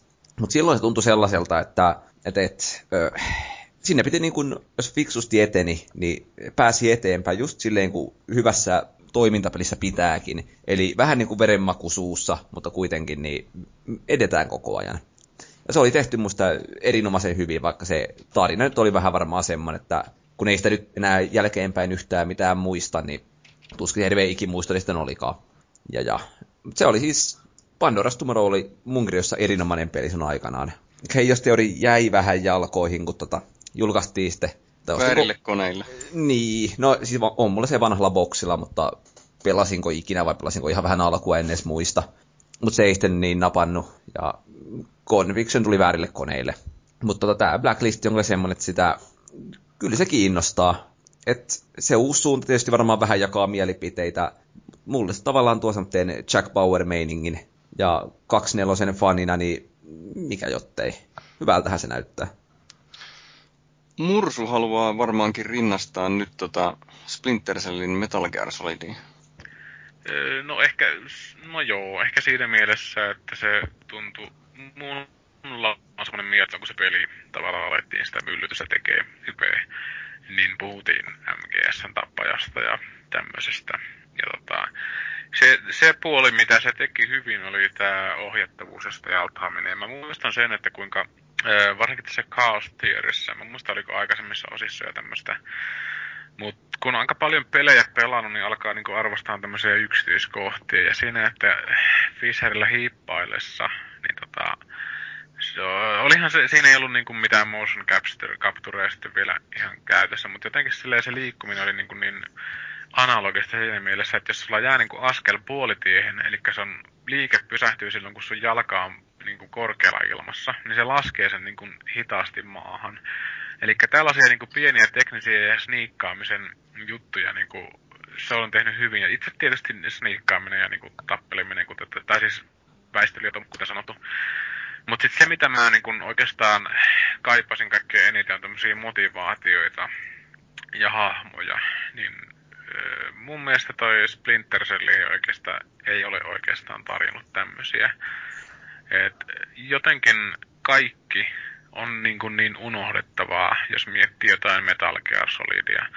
Mutta siis tässä tarvii kuitenkin sitten ehkä mainita myös se, että Metal Gear Solid saattaa mennä jokaisella pienelläkin syrjällään niin, kuin niin yli hilseen tai ampua niin yli monille. Et mä en tiedä, onko tämä niin haitta vai, niin kuin, tai siis voiko tätä edes laskea miinukseksi, vaan tämä on se, mitä, mitä mä en justiinsa tästä pelisarjasta löytänyt itselle. Et jotenkin kaikki niin kuin nämä hahmot jäi noiden ö, elämää suurempia hahmoja jälkeen tai alle. Mä en niinkään sanoisi, että ongelmana on se, että nämä tarinat ja nämä tehtävät oli niin, kuin niin epä... Öö, ne ei kulkenut niin, kuin niin selkeitä nuottia kuin Metal Gearissa, eli sä niin kuin elit sitä tiettyä tarinaa ja elit niin kuin vaihe vaiheelta sitä seikkailua. Että tuli joku hahmo vastaan vaiheessa yksi, sitten sä niin kuin vasta pääset sen kanssa taistelemaan vaiheessa seitsemän. Ja siinä välillä on ollut vaikka minkälaisia tarinasteppejä. Mutta tästä Splinter Cellissä on niin kuin selkeästi ollut sitä, että sä oot paikassa X, ja siellä pitää jotain tehdä, ja sitten sä lennät ihan toiselle puolelle maailmaa, ja tää, yleensä tämä niinku tarinan kaari vasta yhdistyy sitten jossain loppu, niinku loppupuolella peliä. Et se on vähän niinku tämmöinen jenkkien tapa niinku tavallaan rakentaa tätä. Et enemmän mä tarvin ehdottomasti sitä, että ö, hahmot tavallaan tuo mun tykö. Et en sille, että mä joudun miettimään niinku palasista rakentaa niitä. Et esimerkiksi oli tämmöinen TV-sarja kuin The Event, mikä kun ra- ihan helvetisti niin flashbackien varaa. Oliko itse asiassa tämä sarjan nimi Flashback ja siinä oli toi mikä tummahiuksinen persoona, eikä se päänäyttelijä olikaan, niin se oli niin, kuin niin flashbackien varaan se sarja rakennettu. Se oli niin, kuin niin vastenmielistä kattomista, kun hypittiin paikasta toiseen paikasta toiseen. Et ei se ollut oikein nautinnollista. Et, et, mulle ei mikään näistä hahmoista niin kuin iske, paitsi Grimsdotter, millä on hieno sukunimi. Okei. Okay. No, mitäs Jaakkimo ajattelee? Joo, no tuon tarinan suhteen, että onhan se niissä ensimmäisissä ainakin kolmessa niin ihan täysin geneeristä huttua terroristeja siellä ja täällä ja bla bla bla ja humppampaa, mutta, mutta, mutta ja ei mulla ole jäänyt hahmoja mieleen muuta kuin ne pari päähahmoa ja sille, että tarinallisesti ne ei tarjoa mulle ainakaan pahemmin mitään. Mutta jostain syystä niitä on niin pirun hauska ollut pelata joka ikistä. Että se tosiaan se hiippailu on siinä niin toimivaa ja niin tykättävää. Ja nämä on oikeastaan ainoat hiippailupelit, mitä minä olen jaksanut koskaan pelata. Että vaikka niin halusin esim. Deus Exää uutta niin pelata hiippailemalla, että en minä jaksanut millään. Se meni ihan räiskinnäksi, niin tämä on kyllä semmoinen, missä aina on jaksanut just sitä taktikoja ja miettiä ja tönöttää siellä nurkassa puoli tuntia ja sitten, te, sitten edetä siitä jotenkin varovasti. Että se on musta aika ainutlaatuista näissä splintereissä tuo hiippailun toimivuus kyllä. Pidätkö Thiefeistä? Mm, en ole pelannut. Jotain Thiefiä taisin joskus pelata, olisiko kolmosta ehkä. Joo. Niin PCllä, mutta, mutta enhän mä PCllä osaa pelata, niin ei siitä tullut mitään en mä osaa ohjata PCllä paskaa mutta niitä on, on, on ne ollut suunnitelmissa pelata jossain vaiheessa. Ja tämä uusi varmaan tulee hommattua kyllä. Mutta joo, ja tykkäsin siitä näissä uudemmissa, että niihin tuotiin siihen tarinaan just vähän sitä henkilökohtaisuutta, niin arvostin sitä kovasti. Mutta sitten en taas arvostanut esiin tuossa Convictionissa, en ole pelannut vähän alusta, mutta sitä, että siitä Fisheristä tehtiin vähän semmoinen supermies ja siinä eliminoidaan kolme vihollista ihan yhdellä liikkeellä ja kaikkea tämmöistä. Hienoahan se on kyllä hienon näköistä, mutta se on musta, musta vähän liikaa pois päin niistä aiemmista. Mutta kyllä näistä on jäänyt mieleen lähi, pää, lähinnä se, että on ne parasta, parasta hiippailua, mitä nyt on pelirintamalla tullut ja mitä on pelannut. Ja se co on myös edelleenkin mun mielestä ihan huippu näissä. Joo, no minä en nyt kerrokaan varsinaisesti mun omia fiilikseni, koska mä katson, että tämä koko jakso on vähän niin kuin minun fiiliksiä, niin melkein on Cellistä. Ja mä oon siis pelannut kaik... ihan kaikkia mä en ole pelannut läpi asti, mutta kaikkia. Ja tosiaan minä pidän tästä sarjasta. No, mä en nyt valitettavasti voi kommentoida teidän pohdintoja, mutta näin niin kuin kuuntelijoita ajatellen, niin tässä on nyt pari-kolme viikkoa vielä aikaa ennen kuin tulee tämä uusi Splinter Cell. Niin mitä te odotatte siltä? Et mihin suuntaan se lähtee viemään? Tässä on puhuttu henkilöistä, ää, niin kuin tarinasta ja sitten taas toimintaa versus hiippailua, miten se on kehittynyt sarjan kuluessa. Niin mitä te odotatte tämän Blacklistin olevan? Vallu. Tulihan se tuossa vähän jo niin kuin sanottua aiemmin, että, että semmoista sulavaa vaihtelua semmoinen hiippailu ja vähän Jack Bauer-toiminnan välillä. Et, ehkä se sulava toiminta on se, mitä niin kuin eniten toivoo. En mä voi kuollaksenikaan valehdella, että se tarina, tarina ihan hirveästi kiinnostaisi tässä sarjassa. Sen verran jäänyt väliin noita pelejä tähän mennessä jo. Ja, ja muutenkin niin kuin Murmeli, Murmeli tuossa aiemmin sanoi, niin Tom Clancy on aika harvoin ollut merkki siitä, että tarinallisesti oltaisiin hirveän, hirveän korkeissa sfääreissä niin kuin laadullisesti. Mut, mut, niin, siis se mikä mua ihan vähän kyllä toista huolestuttaa, että vaikka haluan kovasti tämän pelata läpi jossain kohti, niin se, että tulee niin myöhään tätä sukupolvea, että jollei tätä onko heti kättelyssä osta, niin pelkästi jää kyllä sitä voittaja konsoli Pleikkari nelosen jalkoihin, jää sitä kautta pelaamatta. Joo, voi muuten hyvinkin käydä sillä lailla, että jos tykkää tästä hiippailusta, niin se varmaan kyllä kannattaa pelata aika pikaisesti. Toinen tietysti voisi ajatella, että kun tulee uudet konsolit, niin halpeneeko sitten. Mutta... No, mutta se on toista vähän taas semmoinen, nyt mennään taas tangentille, mutta mm. kaikki pelit on nykyään niin halpoja jo pari viikkoa julkaisun jälkeen, että ei se ole enää mikään peruste. Että se, että no, jos uusi sukupolvi tulee, niin melkein sitten haluaa uutta, eikä vanha enää kiinnosta. No joo. Toi Mursu taisi lähteä kokkailemaan, niin... Kyllä, niin, mä tässä nyt on takaisin. Jaha, no niin. No kerro sä sitten, että mitä sä odotat tältä Blacklistiltä? No koska mä en kuitenkaan voi saada semmoista Metal Gear Solid-maista tarinaa, missä olisi semmoinen isompi kantava tielistä toiseen, niin Conviction oikeastaan esitteli sellaisen Splinter Cellin, mistä mä tavallaan tykkään, eli se on vaivatonta ja parhaimmillaan aika tyylikästä pelattavaa. Et en mä tarinasta oikeastaan muista ihmeitä, että joku tytär siinä oli ja sitten kuolemaa mietitään, että voi voi voi ja nyt mennään kostamaan ja tämmöistä. Mutta se oli niin geneeristä. Sen suhteen mulla ei ole mitään niinku, öö, oletuksia. Mutta että kaikki toimii hienommin, sulavammin, paremmin. Se on ihan tarpeeksi hyvä Splinter mulle. Näin lyhyesti. No tota, no mitäs Jaakkimo sitten? Toimiko Jaakkimo sitten nimenomaan suuntautumista pois tästä Convictionin toiminnasta, enemmän siihen klassiseen hiipimiseen? No, en välttämättä pois, mutta siinä löytää sen kultainen keskitie. Tuossa Convictionissa oli ihan ok hiippailua, sitten mä hämmennyin, kun siinä tuli yhtäkkiä räiskintäkenttä, jossa niin kuin pelimekaniikatkin vähän muuttu yhtäkkiä ja siinä vaan ammuskeltiin. Että ei minusta pitäisi mennä niinkään. Ja tuo kolme eri pelityyli, mistä aiemmin oli puhetta, niin se vaikuttaa ihan mielenkiintoiselta ja hyvältä. Ja Mm, toivon tosiaan, että hiippailua on ja voi hiippailla, jos niin tykkää pelata ja voi sitten räiskeä, jos niin tykkää pelata, että se on ihan jees. Ja onhan tuota kaksi nelosta, yksi mun suosikkisarja, niin aika ikävä, niin kyllä siinä mukana saisi olla tosiaan semmoista Bauerimaista jäätävyyttä tuolla Fisherille, mitä nyt vähän on tuossa Convictionissakin jo esimerkiksi oli, että odotan innolla sitä uutta ja ei se nyt kovin paljon mettää voi mennä, eikä ilmeisesti meikään. Niin. Sehän oli iso juttu tuosta Convictionista tämä alku muun muassa, missä vessassa vähän harrastettiin torturea tämän yhden niin, eli siinähän on aika, kanssa. Joo, siinähän on montakin semmoista kohtaa jo tuon alun mm. jälkeen, mitä on pelannut. Hakataan päätä pyttyyn ja mihin niin. Se on muuten oikeasti aivan, aivan perseistä tollanen, mutta sanon mursu.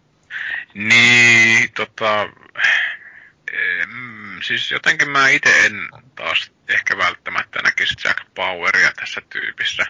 vaikka mä itse sen 24 tähän vetäisinkin tähän mukaan niin kuin allegoriointiin, mutta sitten siinä, että käytettäisiin niin kuin jotenkin vähän erilaisia keinoja tuohon hahmon rakentamiseen, että tehtäisiin jotain muita motivaattoreita kuin ne menetetyt sukulaiset ja tämmöiset. Että olisi vaikka vittu rahaa. Joku tämmöinen olisi, niin kuin miten erottaisi tuohon hahmon toisesta. Ja sit, mä en niin kuin sitä Convictionin alusta oikein välittänyt, ei sillä ollut mitenkään ihmeellisen raaka. Tokihan se oli niin kuin, aika niin kuin väkivaltainen. Mutta sitten toisaalta mun mielestä se vaan poikkesi niin paljon siitä, mitä mä Splintereiltä halusin itse.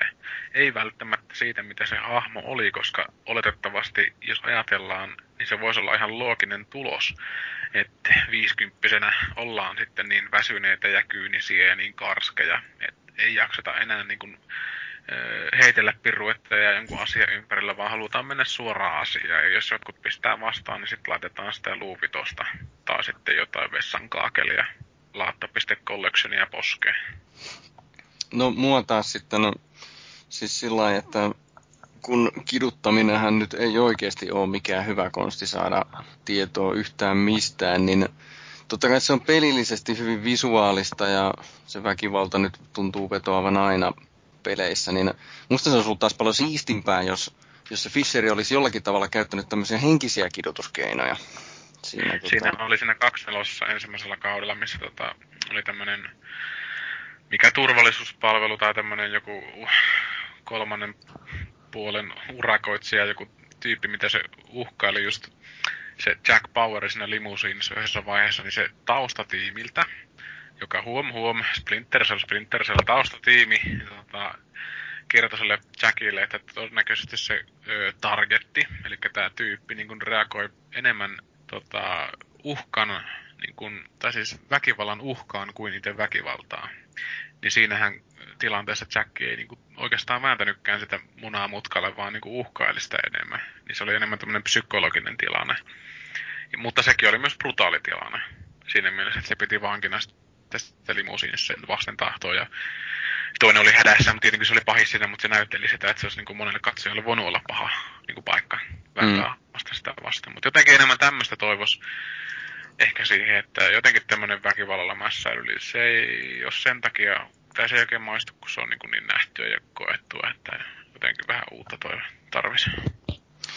No, ennen kuin se uusi tulee, ja ennen kuin mä rupean tässä paljastelemaan jotain tyhmää, en itsestäni vaan jostakin muusta, niin kun mä puhuin näistä Samurai War Stories, että on näitä, huomatkaa miten hieno asinsilta, niin että on näitä mahtavia, mahtavia isoisien tarinoita, oi niitä aikoja, niin käydäänpäs nyt sitten lyhyesti tällä oi niitä aikoja. Minä muistan, kun minä silloin pelasin mitä lie tyttöystävän kanssa ilmahousuja, Splinter Cellia ja silloin tapahtui sitä tätä ja tuota, niin nyt lyhyesti vähän muistelua tässä. Ja Jaakki, kun puhuu tyttöystävästä, niin kerropas nyt toivottavasti ilmahousuja tarina niin meille.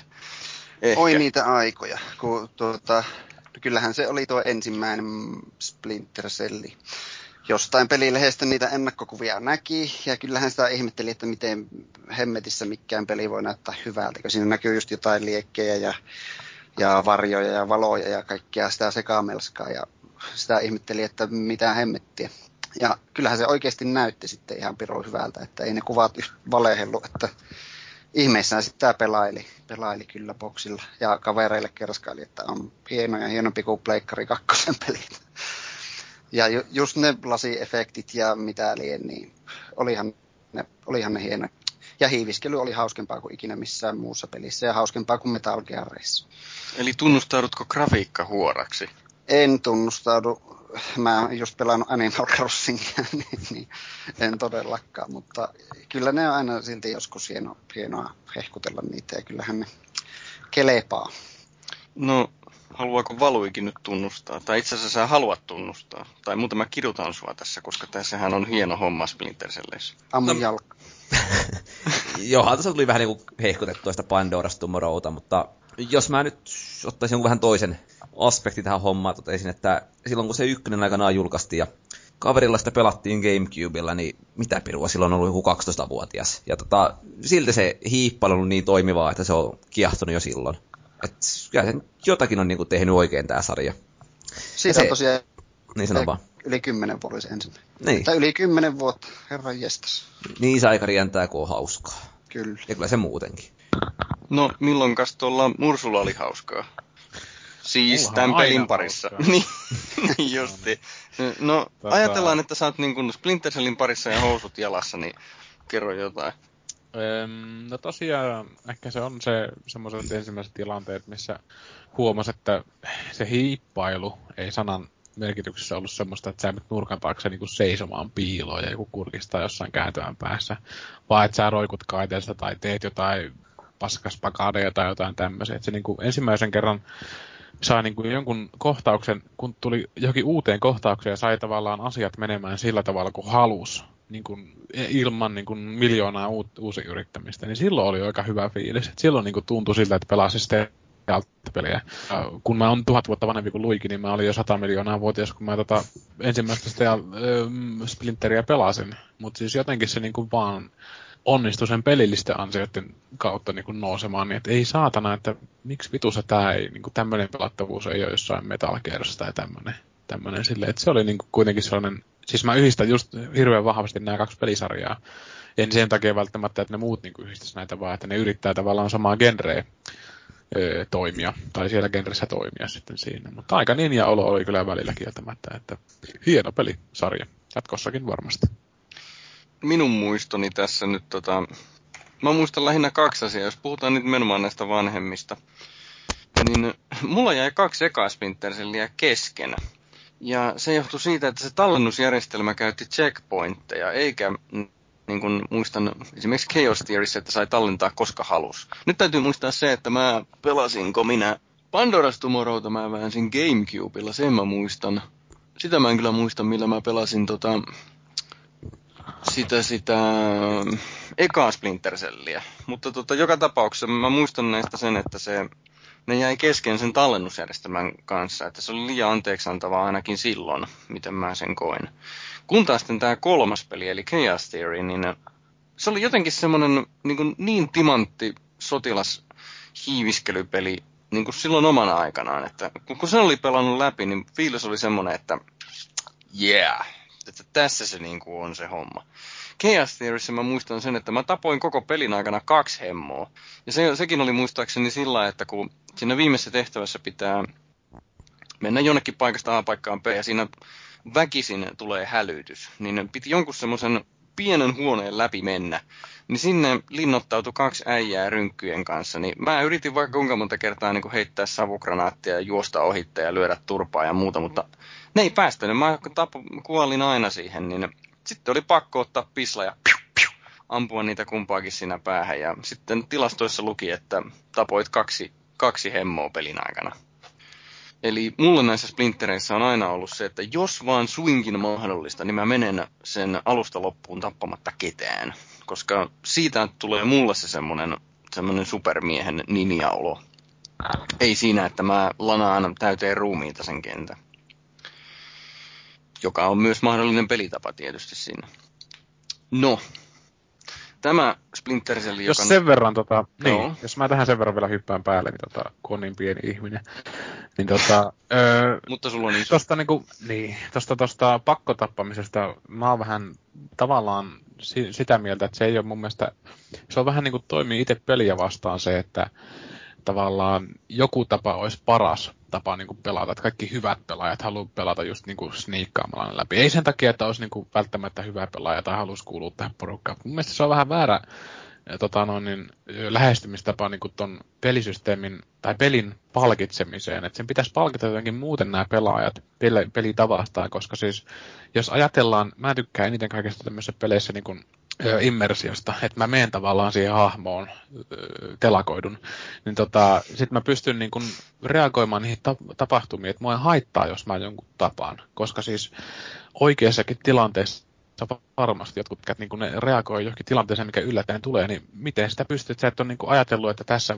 jos, jos sä menet nurkan taakse tonne, niin jos sieltä joku tulee, niin sä hyppäät tonne tai tänne, niin sä et välttämättä ehtinyt tällaista rakentaa päässä sisälle tai kurkkimaan sinne kulman taakse. Jolloin jos se jätkä juoksee sieltä AK tota noin, niin, laulaen sitä nurkan takaa, niin sun ainut reaktio on siihen, että sä veät sen tussari esille ja tappaat se. Silloin sä oot niinku tavallaan pelannut sitä tyyppiä, mikä niinku on sillä tilanteessa. Et se taas tuo, tuo ehkä vähän semmoista liikaa niinku pelimäisyyttä ja se irrottaa niinku sitä vähäistä tarinasta sut pelaajana, jossa aina niinku lataat tai seivaat, kun sä teet jonkun uuden, niinku, pääset jostain kulman taakse, niin painat seiviä tai tota, jos joku jätkä näkee sut, niin sä painat heti loadia siinä, että tavallaan niinku valmistelisi ne tilanteet mahdollisimman pitkälle, ja jos tulee sitten jotain ongelmia, niin sitten oikeasti tulee ongelmia. Et jos lähtee henki, niin sitten tavallaan tietysti pääsee niinku viisaampana niihin samoihin tilanteisiin. Mutta mielenkiintoista kuitenkin yrittää kuitenkin jatkaa sitä pelaamista ja miettiä sitä omaa lähestymistapaa sitten näihin tilanteisiin. Että jos näkee sen tilaston sitten kentän lopussa, että joo, purit kahta jätkää munan varrasta ja kolmas nauro muun muassa riipputisseille, niin sä seuraavassa matsissa sitten osaat ottaa nämä niin asiat huomioon sitten siinä pelitessä, pela, pelatessa ja vaikka niin kuin tulla siihen aikaisempaankin kenttään niin kuin ihan vaan pisteittenkin takia.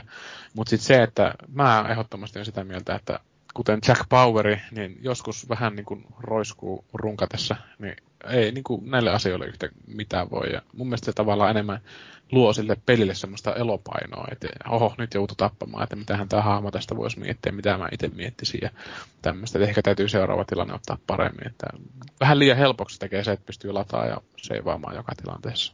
Mutta semmoinen.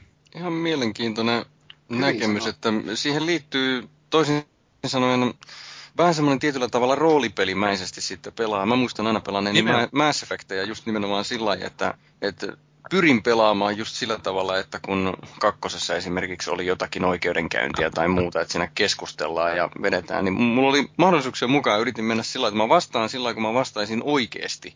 Ja sitten se tilanne menee niin kuin se nyt sitten menee siinä. Kyllä. Joo.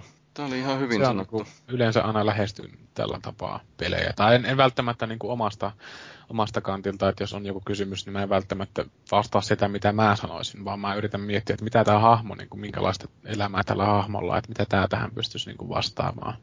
Hmm. Monesti tämmöisissä peleissä, missä tarina ontuu, niin niihin on, mä oon ainakin itse huomannut, että mun on pakko jotenkin itse lähteä niin tämmöiseen roolileikkiin. Joku on pitkän kannan niin kuin roolipelaaja, niin kuin kymmeniä vuosia, miljoonia vuosia roolipelejä pelaan ihan niin kuin kirjapelejä perinteisiä.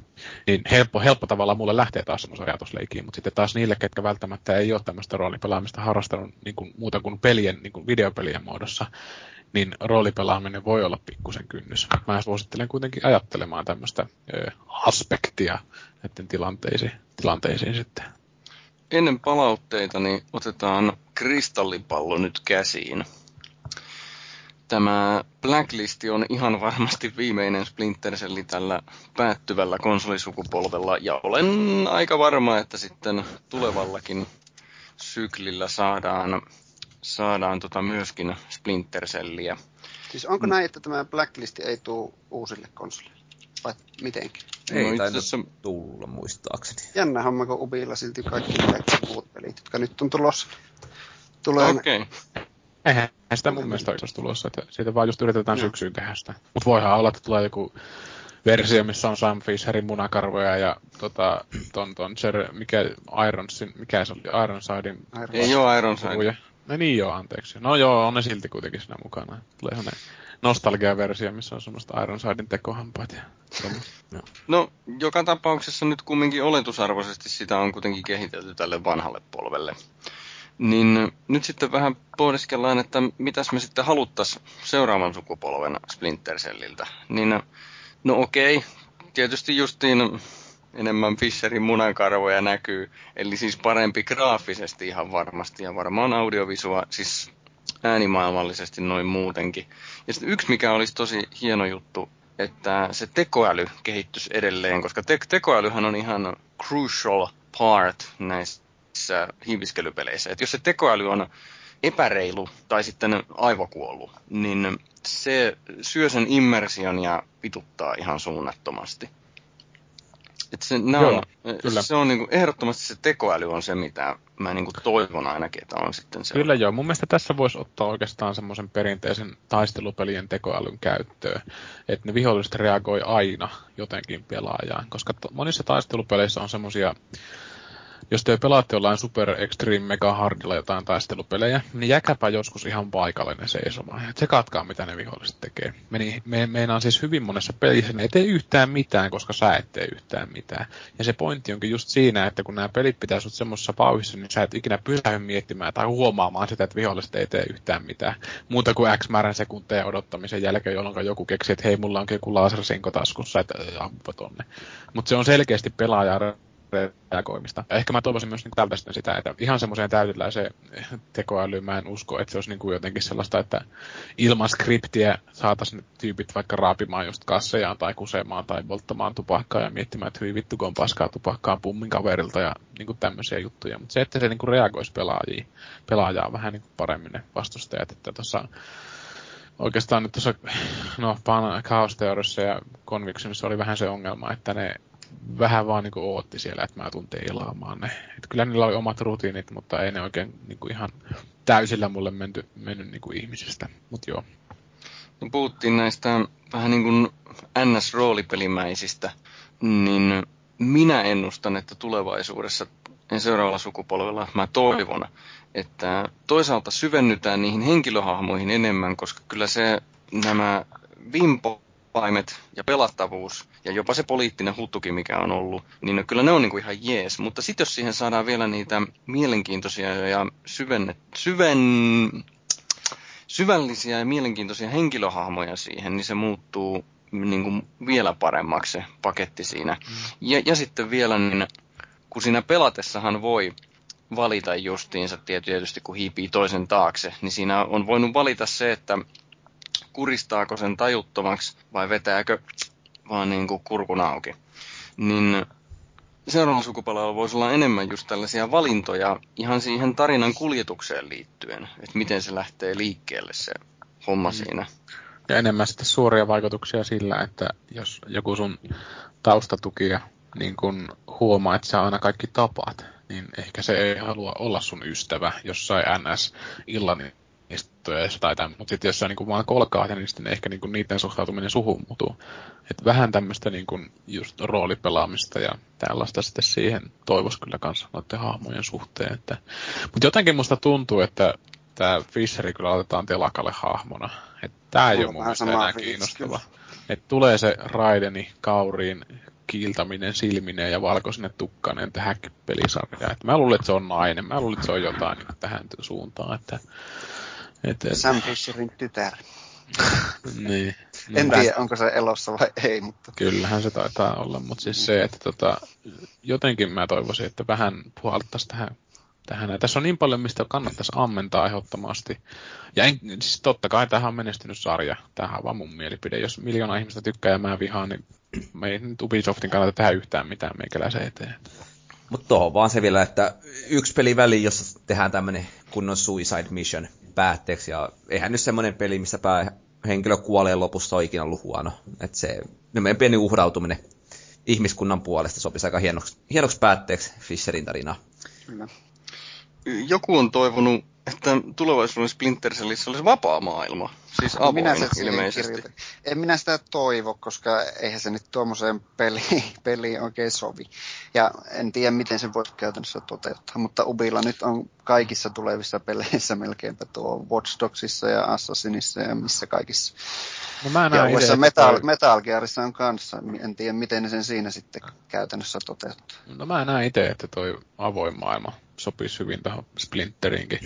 Niin. Että annetaan just joku kaupunki, missä on niin kuin, joku terroristiverkosto tai muita, muita juttuja, mitä sun pitää sitten itse niin kuin rakennuksiin lähestyä joko suorapuvussa kato, alta, kato läpi tai sitten maan sisältä tai jotenkin muuten niin kuin saada joku asia tehtyä sitten siellä. Että tavallaan niin kuin pyrittäisiin just jotain yleistä kaosmittaria vaikka tuomaan alaspäin ns. hyvillä teoilla tai eliminoimalla näitä pahiksia tai niin kuin, estämällä niiden niin kuin, jotain huumelähetyksiä tai tuommoisia, että se voisi toimia ihan hyvinkin. Mm. Mutta sitten toisaalta jos tämä nykyinen suunta on enemmän vähän niin kuin tämmöistä hahmopohjaista tarinankerrontaa, niin siihen se voi olla ehkä hankalampi.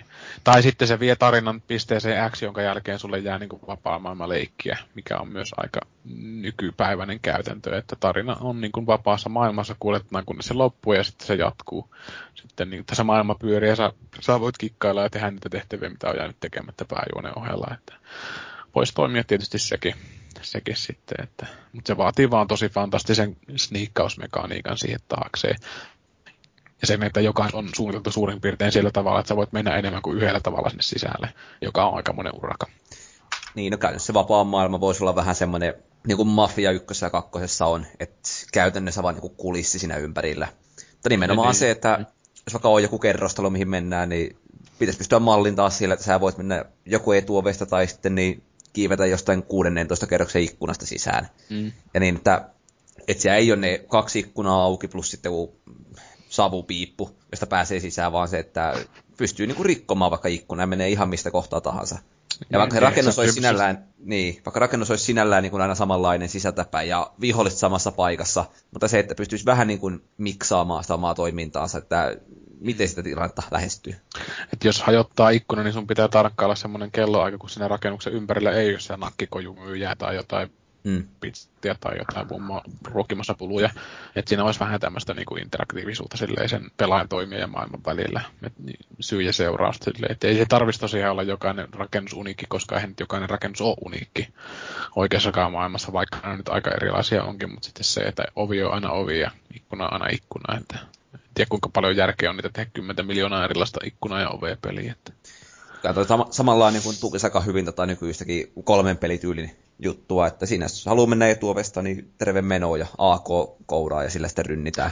Niin, ja toihan vapaa maailmahan voisi tukea aika hyvin kooppia, kun ajatellaan sitä, että jos siinä on se nakkikioskimyyjä, niin joku toinen pelaaja voi niin kuin joko mennä eliminoimaan sen tai sitten ostaa sitä saakelihodaaria sieltä samaan aikaan, kun toinen ränkyttää takana jotain ovea niin kuin auki tai tällaista, että olisi niin kuin jotain hämäystoimintoja. Ja sitten olisi vaikka joku supermassiivinen Jesus Building, mikä niin tarvittaisiin 10 miljoonaa hämää toimintoja ympäri.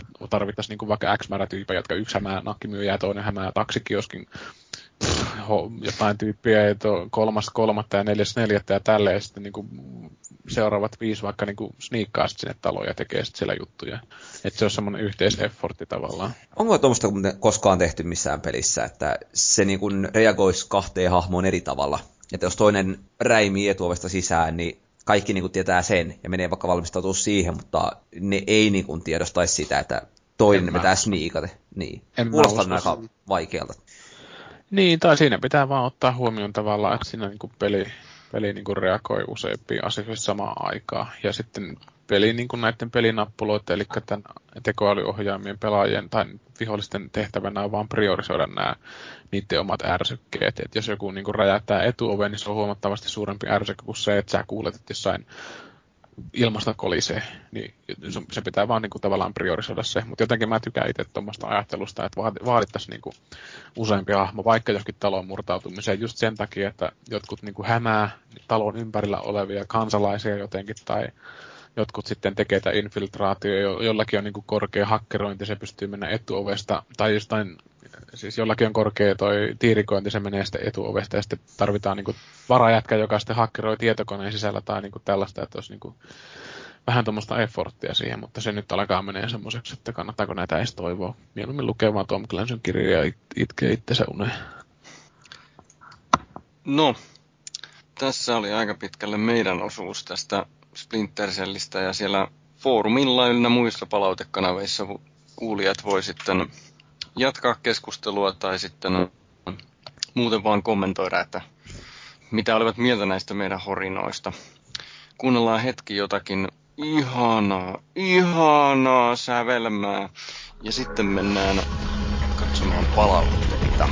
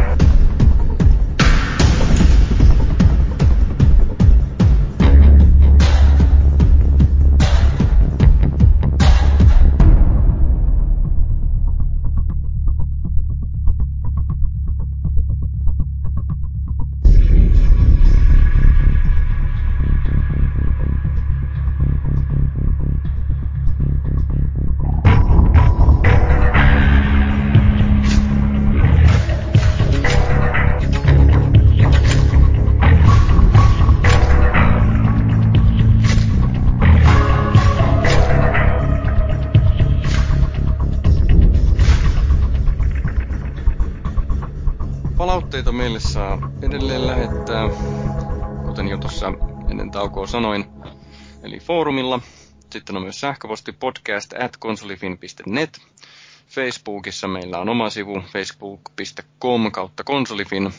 Twitterissä on at konsolifin ja ilmeisesti hyvinkin aktiivinen Irknetti on sitten myös, eli risuaita konsolifin. Palautetta oli tullut aika runsaasti, mikä itse asiassa oli odotettavissa, kun muistetaan, että miten me miten siinä keskusteltiin, kun siinä haukuttiin vähän pyhiä lehmiä. Ihan sitten kaikki. Joo, niin Lesalit, Lerho ja Wild Lag olivat sitä mieltä, että näin yksinkertaistetusti, että podcastissa valitetaan liikaa. I- ikään kuin hyviä peliä ei sitten olisi lainkaan. Että me ollaan tämmöisiä pelaamiseen kyynistyneiden setämiesten poppoa, mutta aivan erityisesti tällaisesta sairaudesta kärsii Valluigi että Paavi. Olihan siellä muuten taas... mainittu. Ah, okei. Okay. Mutta toisaalta taas sitten herra Huge Jorma kiitteli taas sitten Vallua siitä, että kerrankin joku uskalsi sanoa julkisesti ääneen sen, että Uncharted 3 on paskaa. Niin. Eihän se kyllä Että tunteita ole. herätettiin. Mutta jotkut tykkää muhkumasta, eikö se niin mene? Niin, ja siis niin kuin siellä tuli todettuakin, niin se, että kyllähän huonot asiat aina hyppii silmille enemmän kuin hyvät asiat. Ja se, että vaikka nyt niin kuin tuli lytättyä, no se nyt poikkeukseen vahvasti, kun siinä ei ollut mitään hyvää siinä pelissä, mutta jos joistakin peleistä, vaikka niin kuin sitä Tales of Xilliasta tänään, niin tota, tuli jotain moittimisen aihetta sanottua, niin tota, että onhan kokonaisuutena niin erinomainen peli. Että tuohon voisi sanoa Uncharted 3 sen, että en minä tykkää yhdestäkään pelistä sen takia, että massat tykkää siitä tai massat ei tykkäisi siitä. Enkä vihaakaan samoista syystä. Hyvä peli on hyvä peli ja huono peli on huono peli. Jep. Nimimerkki Retu oli myöskin huolissaan pelialan ahneudesta, jossa puhuttiin, josta puhuttiin viimeksi tässä uutisosiossa. Tai paremminkin näin, että Retu oli huolissaan ahneudesta ja pelialan muuttumi, pelien muuttumisesta massaviihteeksi, johon ei tarvitse paneutua samalla lailla kuin ennen. SPH mukaan taas sitten panostetaan liikaa käänteisiin ja tämmöisiin yllätyksiin, mutta tämä draaman kaare voi kertoa sitten toisellakin tavalla hyvin. Ja Jarppa sitten tarttui tähän ja kääntää toivonsa näihin indie-peleihin, eikä tällaisiin massapeleihin. Niin tota, mulla tuli tämmöinen ajatus tästä mieleen, että pelit on hyvin usein ainakin aikuisille, joilla on ehkä työtä ja ehkä lapsia ja ehkä, ehkä muijaa ja ynnä muuta sen sellaista, niin pelit on aika useasti semmoista eskapismia, eli todellisuuspakoa, tai sitten vaan niin kuin rentoudutaan hetken aikaa siinä arjen keskellä. Niin nä, näistä syistä niin ainakin osa aikuispelaajista niin haluaa, että se on nimenomaan tällaista helposti ja nopeasti omaksuttava peli. Ja ei välttämättä sellainen, että siihen täytyy niin kuin ihan hurjasti panostaa niin kuin ajatuksiansa ja yritystä ja aikaa tyyliin Dark Souls. Ja, mutta sitten on totta kai sellaisia pelaajia, pelaajia, jotka tykkää tällaisesta paneutumisesta ja uppoutumisesta siihen asiaan.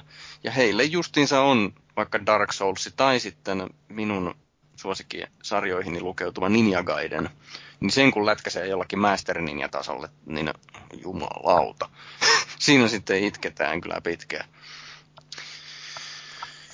Niin, se on vähän tietysti, no ei se nyt valitettavaa ole, että suurin osa peleistä on hyvinkin simppeleitä ja vähän kuin TV-sarjoissa tai aika harvoin niin kuin tämmöiset supersutussarjat on mitenkään erityisen paljon katsojaa haastavia. Niin kuin vaikka Friendit tai no mitä nyt Suomessa katsellaan salkkareita. Tai vaikka se 24, mistä on tänään jo puhuttukin. Tämä on kevyttä viihdettä. Totta kai kun massat on se suurin väestönosa, niin niille kannattaa sitten suunnitellakin tuotoksia. Jep.